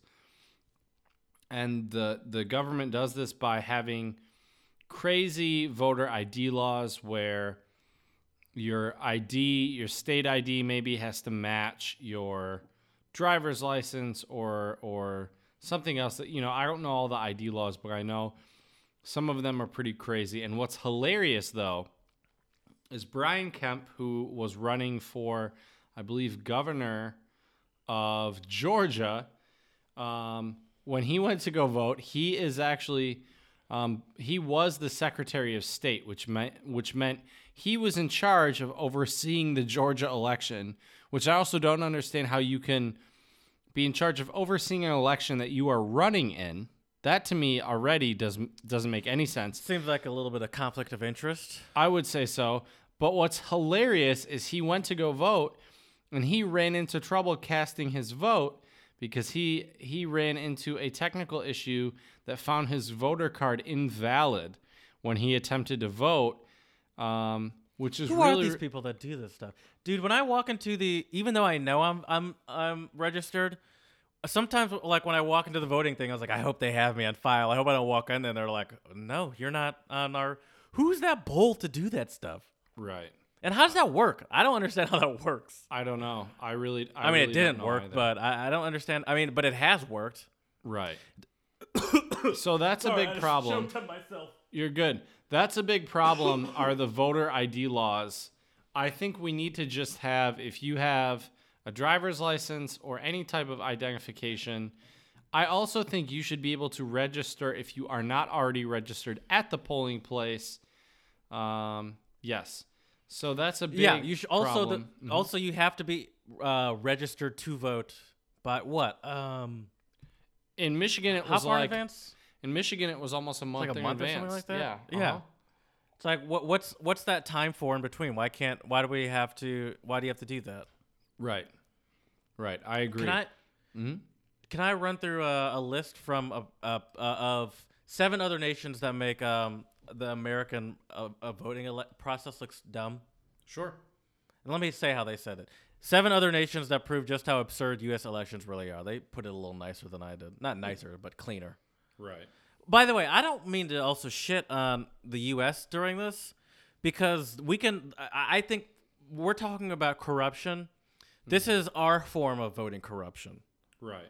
Uh, Vladimir Putin has been president of Russia for how long? 130 years? Well, and it's always like some sort of like, oh, 98% win. you know, like it's always Right. something ridiculous like that. Or it's like if they had an election in China or something. Right. Yes. Yeah. um, so the longest campaign in Canadian history was 10 weeks. Oh wow. Which I think I, I had to like look this up somewhere else to be like that doesn't even make any sense. Trump is already campaigning for 2020. He's never stopped campaigning. No. He was campaigning within like a he was doing on rallies within like a couple months of getting elected. But uh campaigns are regularly here like 2 years long. which um, is crazy. Oh, and it, because one, uh, it's just too much time, especially because these people are still politicians. A lot of them, not all of them, because if you're some, you know, some of the, but no, I'd say all of them. Uh, just about all these people are p- politicians while they're uh, campaigning. So it's just like it's it's it's just like how about you focus on actually putting through uh, the laws that people that the, the the current people that voted for you want, rather than it's it's it's it's it's almost like someone gives you uh, a plate of food. And it's like, oh, that looks delicious. Like, oh, but can I have some? Like, can I have some more? It's like you haven't even touched what's on your plate. Right. Um, and then also uh, it's ridiculous because campaigning costs money, and that's A another thing that um, that's another thing that uh, the U.S. can learn from other countries, because uh, we by far spend the most in campaigns. Um, in the UK, pol- political parties can only spend thirty million in the year before an election, which still kind of sounds like a lot, but It's a lot of money, yeah. And and also, can you imagine if we use that money that we use in campaigns for other things? I mean, me being from Michigan, we have horrible potholes in our roads. I feel like if you put Yeah. half of that money, you could fix all the roads. You could do a lot for infrastructure, for education. Um, Acco- according yeah. to the Washington Post, um, Hillary Clinton gained 1.4 billion dur- uh, for campaign campaign funds. 623 million came from the Hillary Clinton campaign. 582 or 98 came from party and joint fundraising committees. 204 million came from super PACs. Donald that's Trump the was problem right there is the super PACs. Is that like lobbyists? Is that I what a super PAC so, is? yeah. And also, I think corporations, right? Yeah, I consider that lobbying. Mm-hmm. Um, and then Donald Trump was 957 for same stuff. Campa- his campaign, party and joint fundraising. Oh, excuse me. His camp he his campaign was 334, and then fundraising was 543. Party and joint fundraising, and then super PACs was 79 million. Hillary Clinton had those super PACs on lock. And that Hillary Clinton campaign. That's very vague to me. Mhm. Is that just people donating? Is that what that is? Probably, I would imagine so. Okay. Um, yeah, the super PACs is, is terrible. That so that's just essentially.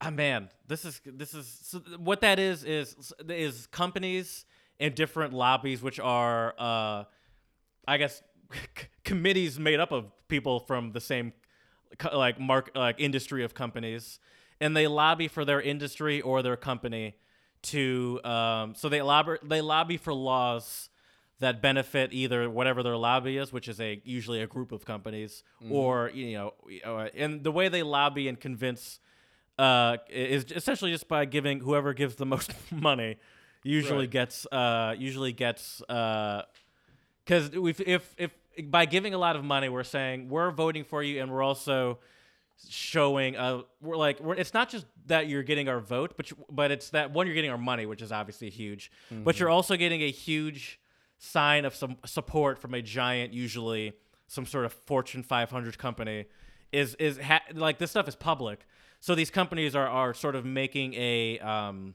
some sort of statement by doing so as well Right. and so usually what the companies would assume by like th- their investment, I mean they're a company, so they're this is an investment on the company's part. They're assuming if they give enough money, once it comes time to loosen up, say, some sort of pollution laws or loosen up trade laws or, or tariff laws, um, that it'll benefit those companies Right. and um, it's it's it, it really it people don't like it mostly because it sort of uh um weakens the voice of the actual person that's that's doing the voting. Absolutely, and it also weakens the representatives, and they don't they don't do what's right. They only do what is, is in the interest of a company that's giving them thousands, if not millions, of dollars instead of actually representing the people, which is why they were elected in the first place. So yeah, money in politics is a is a really terrible thing. I think. Um, one so of I- my Mhm. one of, I got one more, one more. Uh, in Germany, political parties release just one 90 second television ad. That's probably got to be one of the worst slash best parts of American politics are the commercials. Oh, the commercials are hilarious. Have you heard about the commercial? I believe it probably was for the midterms. It's not. It wasn't my state, so I, I didn't know. Ex- I didn't know exactly what it was for. But there was a um. Uh, there's um, there's ah, man. Now I wish I could just find it. But there's essentially. Let me see if I can find this. Uh, siblings. I'm gonna tell you what I'm typing in. Siblings. Oh, I did Oh, hear I about found this. it. I I, already did hear found it. about this. Yeah, yeah. The siblings uh, all all went against their like brother who was running as like a Republican, right? And they said he was racist and homophobic and everything, right? Yes. Do you want me to just play some of it? I could play it. C- can you? Yeah, Are it's a commercial. gonna- No, it's uh, it's on the news. You can play that stuff. Oh, can you? All right, sweet. I think so. Well, see, now I just realized I got to pull it up on my phone then.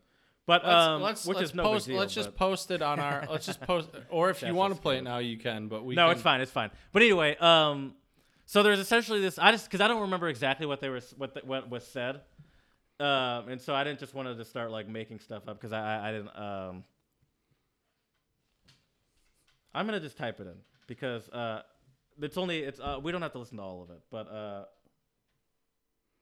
But you are right, Jared. That is one of the funniest things about the. They don't need to know the truth. Oh, But oh, oh, oh, oh, that's a commercial. we sorry, go ahead. I'm listening. They. uh I mean, just the the political ads are just hilarious. Yes. Yes. All right, I'll play it. Six siblings, all speaking out against their brother as he makes another bid for Congress. Gaston Gosar. Paul Gosar is my brother. Republican incumbent Paul Gosar is running against Democrat David Brill in Arizona's 4th I, I district. just want to hear them. In the fight, Brill's I wish I could campaign see the is ranging from You can never just healthcare to the commercial. They never environment. make that easy. Paul's absolutely not working for his district. And it's not just Arizona. In So it's literally stuff like that where it's just like His siblings are just shitting on him. It's so great. all of his siblings except for the one that's running. And so the guy that's his his competitor running against him got all of his siblings to do this. Apparently, the mom is uh, is a, a hardcore Republican like Ghost like the Gosar that's running. The ones unlike the siblings.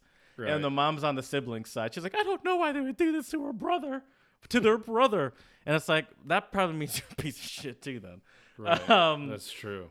so yeah, uh, the commercials are the best part because it's it's just these like, it's it's it's just the most basic form of just just sh- like the most obvious and basic form of just shitting on your opponent, where they'll say like, um, uh. Jim Jeff Jim Jimerson, the Democratic candidate, is for uh, illegal immigrants entering this country. Jim Jimerson is for criminals taking over this country. Jim Right. Jimerson wants to release black people from prisons. To uh, it doesn't care about blah blah blah. Like it's just like the Yeah. most basic. Or it's like, or it's like, uh, blah blah blah. Republic, like Mike Mikerson, the Republican, wants to take all your money and wants to, and wants to take a, cut all public, all public uh, uh, spending and and take away all your all, uh, you know, it's like wants to close all libraries or just stupid Right. shit like that. It's usually to, yeah, it's usually to slander your opponents and like, yeah, But it's so it's so They're like, really like simple. Mm-hmm. Or it's like who's falling for this? But they work because people spend millions of dollars on them. But I was like, these are just Right. so like foolish to me. And it's like, uh, who who's basing uh, their uh, decision off of this? But I think the answer is a lot of people yeah, I because agree. they do work, or Mm-hmm. else people wouldn't do them. Right. So I, I have a few questions for you, Jared. Okay. we mentioned that we were going to talk a little bit about elections in other countries as well. So I'm curious if you happen to know what is the youngest age in the world that somebody can vote and which country? I don't know the country off the top of my head, but I do remember reading that. Oh, I remember in Hungary, they were saying, is it Hungary? I believe in Hungary they're saying that the well, I'm not gonna, I'm, I'm not gonna, I'm not sure of Hungary, but I do remember there's a country saying that the age is 18. However, if you have a job, then you can vote at 16, which I think is awesome. Okay. I'm not sure about Hungary, but I'm pretty sure Brazil, you can also vote at 16. If you have a job, or Um, just in general. I'm not sure. What do you think should be? What do you think is the is the age that people should be voting? Um, I don't know. I mean, Does 16 seem too young to you? So right here, uh, uh, I didn't know well, shit Well, when- right I mean, here, I didn't know so, shit when I was so 18. Brazil lowered the voting age from 18 to 16 in the 1988 Constitution. Um, so yes. Uh, so what's interesting though is in Brazil, if you're 18, you are required to vote, but 16 it's optional. Well, here here's the thing, I like that. Right, I do too. That's a good way to get people into voting too. I agree. I agree. Here's here's here's my justification for voting at at 16. We trust 16 year olds to drive a car. And Yeah. you can kill a lot of people with a car if you're not paying attention. Why not why not give them an opportunity to vote, you know? Yeah, yeah. I mean, it's it's it, you're getting the voice of the people, and I mean, I, at what point are, are they are, pe- are people worth listening to? I guess. What, Right. also, I mean, in, in Brazil, young, but yeah. In Brazil, what you said it makes sense also because it's compulsory there to vote. Right. So I do like the idea though. I mean, I think that's a great idea, even if it's not compulsory to vote, to get people started voting that way. right. And I think that helps with the conversations in school about voting. It makes it a little bit more real. Oh, and yeah. I think they're also, especially in America, especially in recent years, there is a thing to shaming people that don't vote. Especially now that, once again, as I said, there's a uh, president that a lot of people detest. Right. So there is a, there is like a thing to shaming people that that don't vote. So I think it's good to start that shame a little younger. That's fair. that is true. So now we're going to go the other end of the spectrum. Where do you think the oldest age is? Interesting. Twenty one. Wow, good job. Any guesses on which countries? Um, those. I mean, the only reason I guess 21 is because just like 16, 18, and 21 are like the standard Yeah. ages. That No, I agree. Uh, I don't know. I have no idea. Lebanon and Singapore. Yeah, I would not have guessed that. 21 seems too late. Yeah, I agree. I agree. In the words, in, in what I always, well, not always use, but what I remember one of my teachers saying, um, his his thing was with uh, the drinking age, where it's like it makes no sense that you, uh, someone can go to war but they can't have a beer. Mm-hmm. I agree. Um, and yeah, I, but I, it's it's these are all arbitrary ages that we decide mean you're smart enough to make this decision. Right. Um, it's and it's it's kind of like the the thing we were mentioning with ethics, where it's like every everyone's idea of of what it means to be an adult and what it, what what it mean like what and and how and how much people care about someone else's voice, like all that stuff varies greatly. I think Americans kind of have a reputation for like um disregarding what young people have to say. Mm-hmm. It's just like I feel like every generation, it's there's always like the next generation to uh like we're like we're kind of known for always have like talking down to the generation below us. Like um like the one like the sort of the dominant generation sort of always thinks that they got it all figured out. Or it's like Right. what make like does it look like society's great right now? What makes you like it's like if anything this is because of you, I would say. Yeah, I would agree with you. Yeah, I think we, I think, in, especially in the United States, we need to do a better job preparing our young people for the changes that will be coming in the future. And I think voting is a good way to do that. Mm-hmm. Because if they are not active in the political system, what's going to happen is it's going to be run by a bunch of old fogies who, you know, they don't care about the world because they're going to be dead in 10 to 15 years.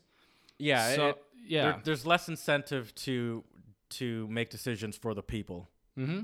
Right. Um. So with that said, do you think it's do you think it uh, voting should be uh, required? Yeah. Uh, I think also in voting in the United States, we should also have an option for none of the above.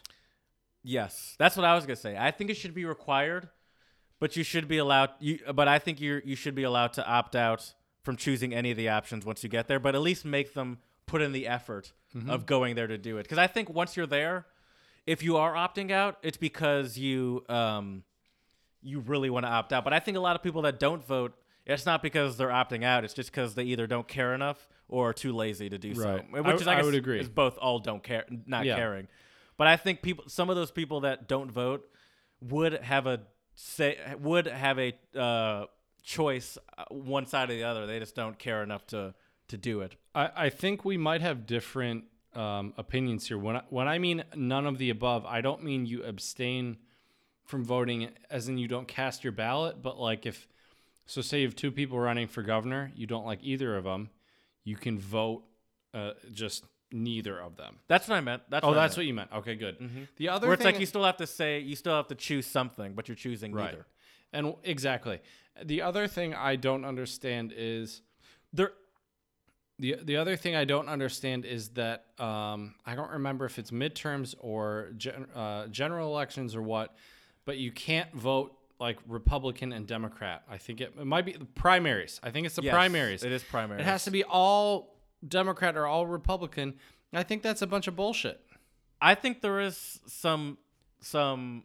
I don't think it's all bullshit because the, the primaries is is before the presidential election, and it is to choose the uh, presidential candidate.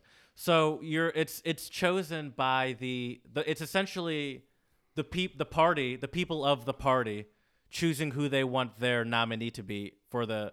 For, so I think there is something to only because I think that could also lead to sabotage if if if during a primary, say someone votes for like the the opposing person that they think is less likely to win or something. I don't know.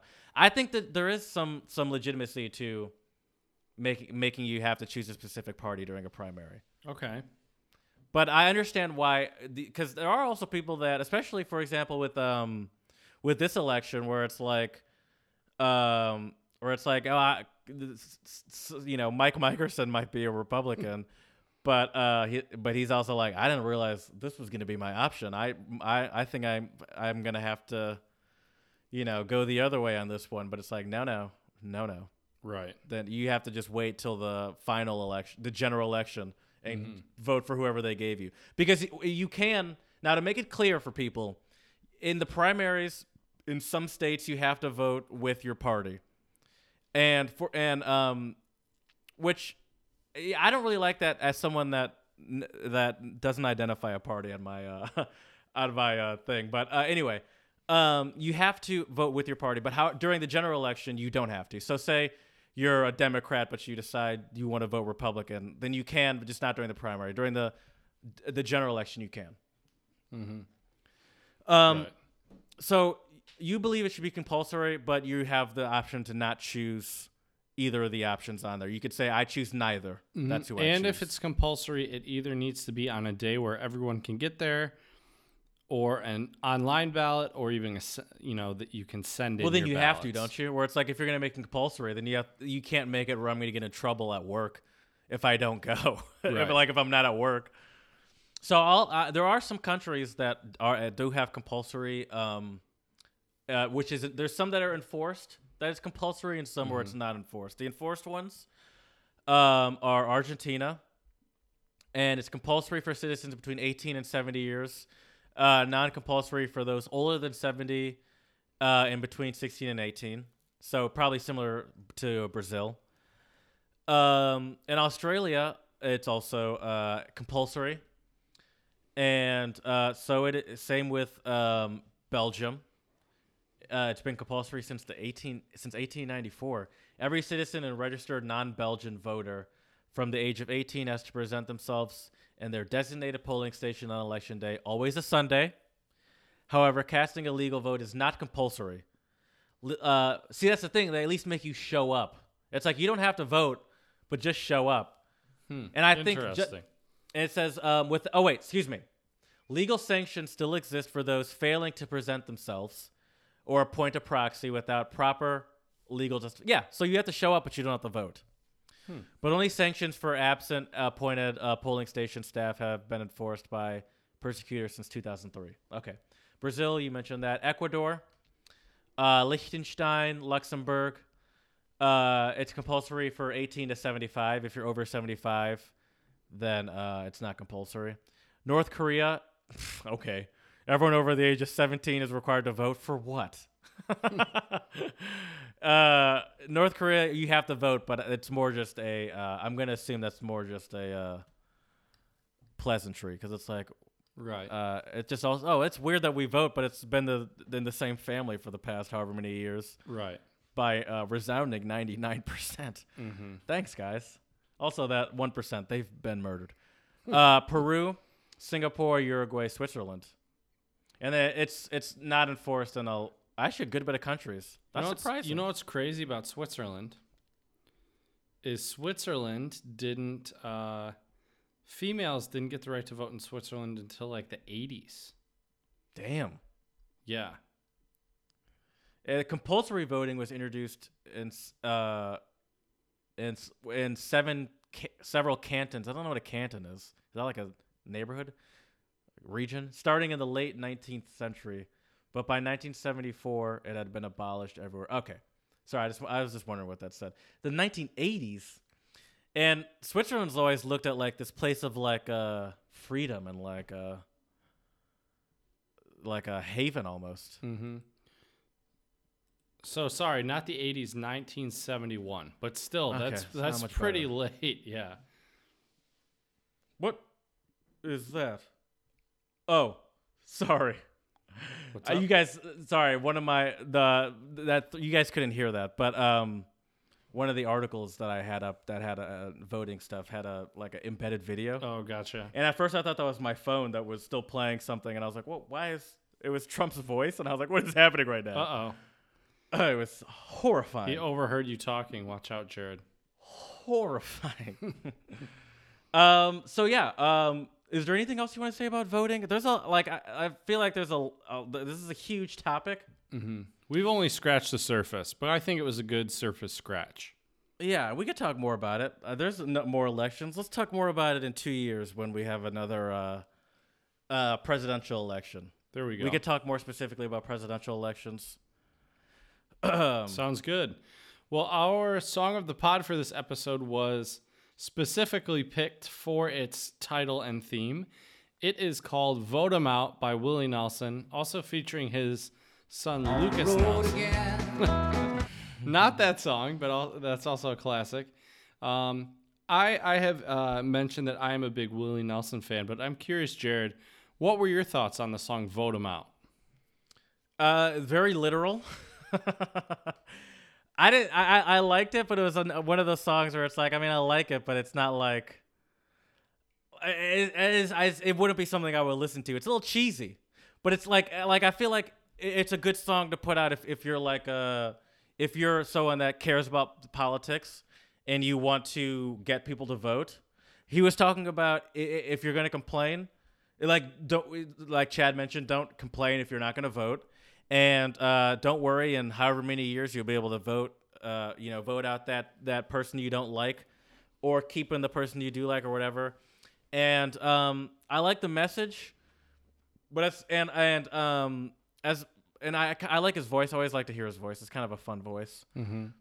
But i- as far as like songs go, it's a little cheesy. I, I mean, it's supposed to, but it, it's it's it's clearly just getting people to vote. so Serves not its like it's- purpose, right? right. It's not one of his finest like artistic masterpieces. Right.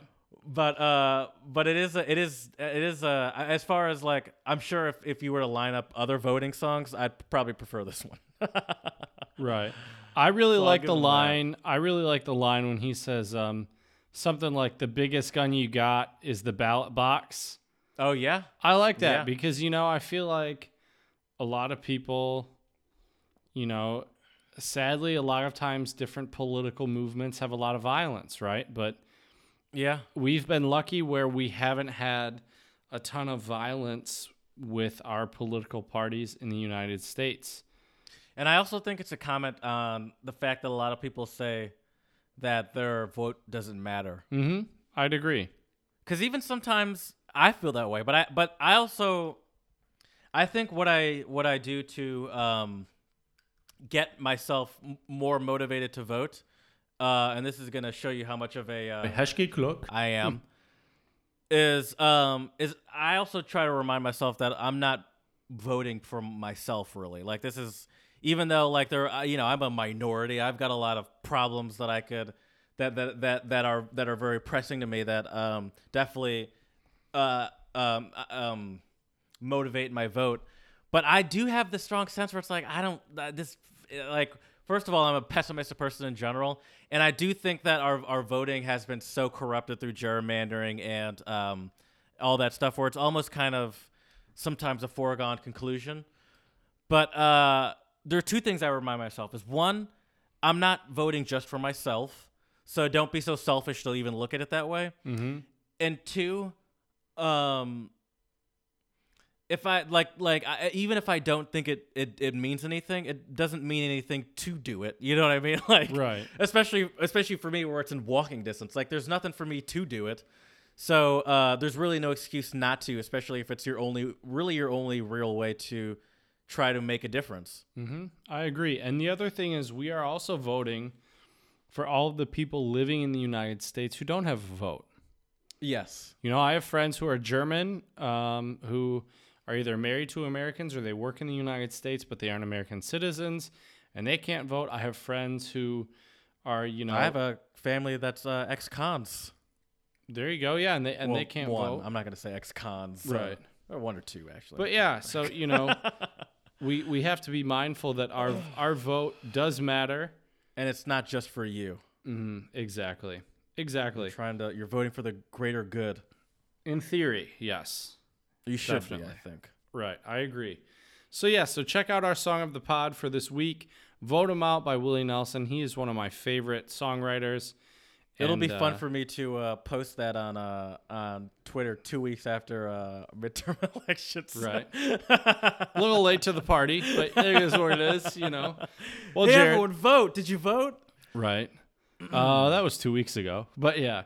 Well, Jared, I have a good Czech word for you. This maybe isn't the most practical. It's not a phrase, but it's one word. It is svoboda, which is the Czech word for freedom. Oh, hell yeah! Mm-hmm. And this is a, a common word in a lot of Slavic languages. So I believe it's also the same in Russian, possibly also Polish. I'm sure it's the same in Slovakian. Was it Croatian that is also similar? Yeah, Where there, I there- was- there are similarities. Yes, Where I believe I had a Croatian, um, untranslatable recently, and you recognized Dobra. I believe. Yeah. It was. Yeah. meaning good. Absolutely. Yes. Yeah. Well, Jared, it would not be an untranslatable podcast episode without a couple of jokes. of course not. So- this has been a very serious episode. Yeah, we gotta lighten it up a little bit. You know, I mean, Yeah. Voting is very important, but uh, you also have to enjoy life and don't get too down on yourself if the the party or the person you're hoping for doesn't win. My polling place uh, had cookies that they offered. Oh, nice. And they looked very nice, but I was like, I'm gonna pass. I really think I'm turning into a germaphobe because the first thing I thought was, how many people's hands have been in this? Uh, That's fair. Cookie tray. That's fair. I got there at six o'clock. How long has this tray just been open? Right. Yeah, you never know. All right, Jared, my first joke for you that I'm going to give to you is an original. Oh, my favorite. Here we go. Given this uh, the first ever test run, here we go. What did the man selling cheese graters say to a hesitant customer? What did he say? He said, "Buy it, make America great again." okay, that's pretty good. You like that? Hezký kluk. that was pretty good. Oh, actually, I probably should use this one. Paráda. That was. I like that one. yeah, I figured I, I figured I had to throw in a pun in there. a little political joke for you. Yeah, absolutely. A slogan that now has become a cheese joke. How about that? That sounds like a New Yorker, uh, New Yorker cartoon or something. right? All right, so I got two more for you. What is the difference between baseball and politics? Um. Nah, I don't know. In baseball, you're out if you're caught stealing, Jeez, it's a little too real. right? and my last one for you. By the way, how many pending charges are just in our current like uh administration? I think well, I think this administration has had more indictments than any other administration in the history of the United States. I could be wrong about that, but and we're two years in, by the way. yeah, correct. Um, also, I think that um, Trump is going to. He has spent more on travel in one year than Obama did in four years. I'm pretty sure. Wow. So that's pretty crazy. Anyways, we're we're doing jokes There's also though. a similar. There's a similar stat with vacation too, yep. and it's funny because uh, yeah. Anyway. Anyways, we're doing jokes. right. Anyways, jokes. I mean, he is kind of a joke, so I think that's the funniest of all jokes. Saddest saddest joke of all. yeah, the as well, saddest of all yeah. jokes. so here we go, Jared. What is the opposite of progress? Politics. Congress. Oh, I don't know. Oh, I've heard that one before. That's a Why would I Jon think Stewart joke. politics. Right. It's like this doesn't even make any sense. I probably should have said progress, right? Like a pro and a con. Oh, progress, yes. congress, well, yes, congress. Yeah. but that is a very common uh, American joke. Mm-hmm. Sadly, it's kind Wait, of true. that's Jon Stewart's joke? Yeah. Oh wow, I did Yep, know shout out to that's Jon like a- Stewart. That's like in in the American lexicon now. Right. Yeah. Impressive. Yet I couldn't think of it. Right. when you asked me. Right. Okay, well, we have concluded our episode today about elections uh, in the United States and in other countries. And I would like to leave all of our wonderful listeners with a quote. Um, and this is from Keith Ellison, who is dat? the uh, first Muslim uh, Attorney General of Minnesota from Detroit Nice. as well. Uh, graduated UD Jesuit Academy and Wayne State University. So shout out to you, uh, Mr. Ellison. The quote like U of T. is um, mhm. uh, the quote is not voting is not a protest, it is a surrender. Yeah. Yeah, I mean people it's so funny. People there are people that feel very righteous in their decision not to vote. I've never understood that. Uh, where it's like, what are you proving? You're not proving anything right now. Uh, where it's like, there's, it's not impressive not to vote. It's like, yeah, anyone can not vote. Right. But people are very righteous in believing that um, you're you're feeding into a useless system. I think a little some of that comes to where it's like we need to really shake up the system and like ideally no one votes or whatever. It's like and then what do we do? That would be And bad. It's like yeah, that's that's also a real unrealistic way to look about look at reality and also Mm-hmm. Right. pretty pessimistic. And that's coming from me. Right. And we and I think a lot of Americans take voting for granted. You know, I Yeah, I think we have a little Mm-hmm. too good. Yeah, I, I would agree. But yeah, so, anyways, um, to all of our listeners out there, we hope you enjoyed our episode today about elections in the United States and in other countries.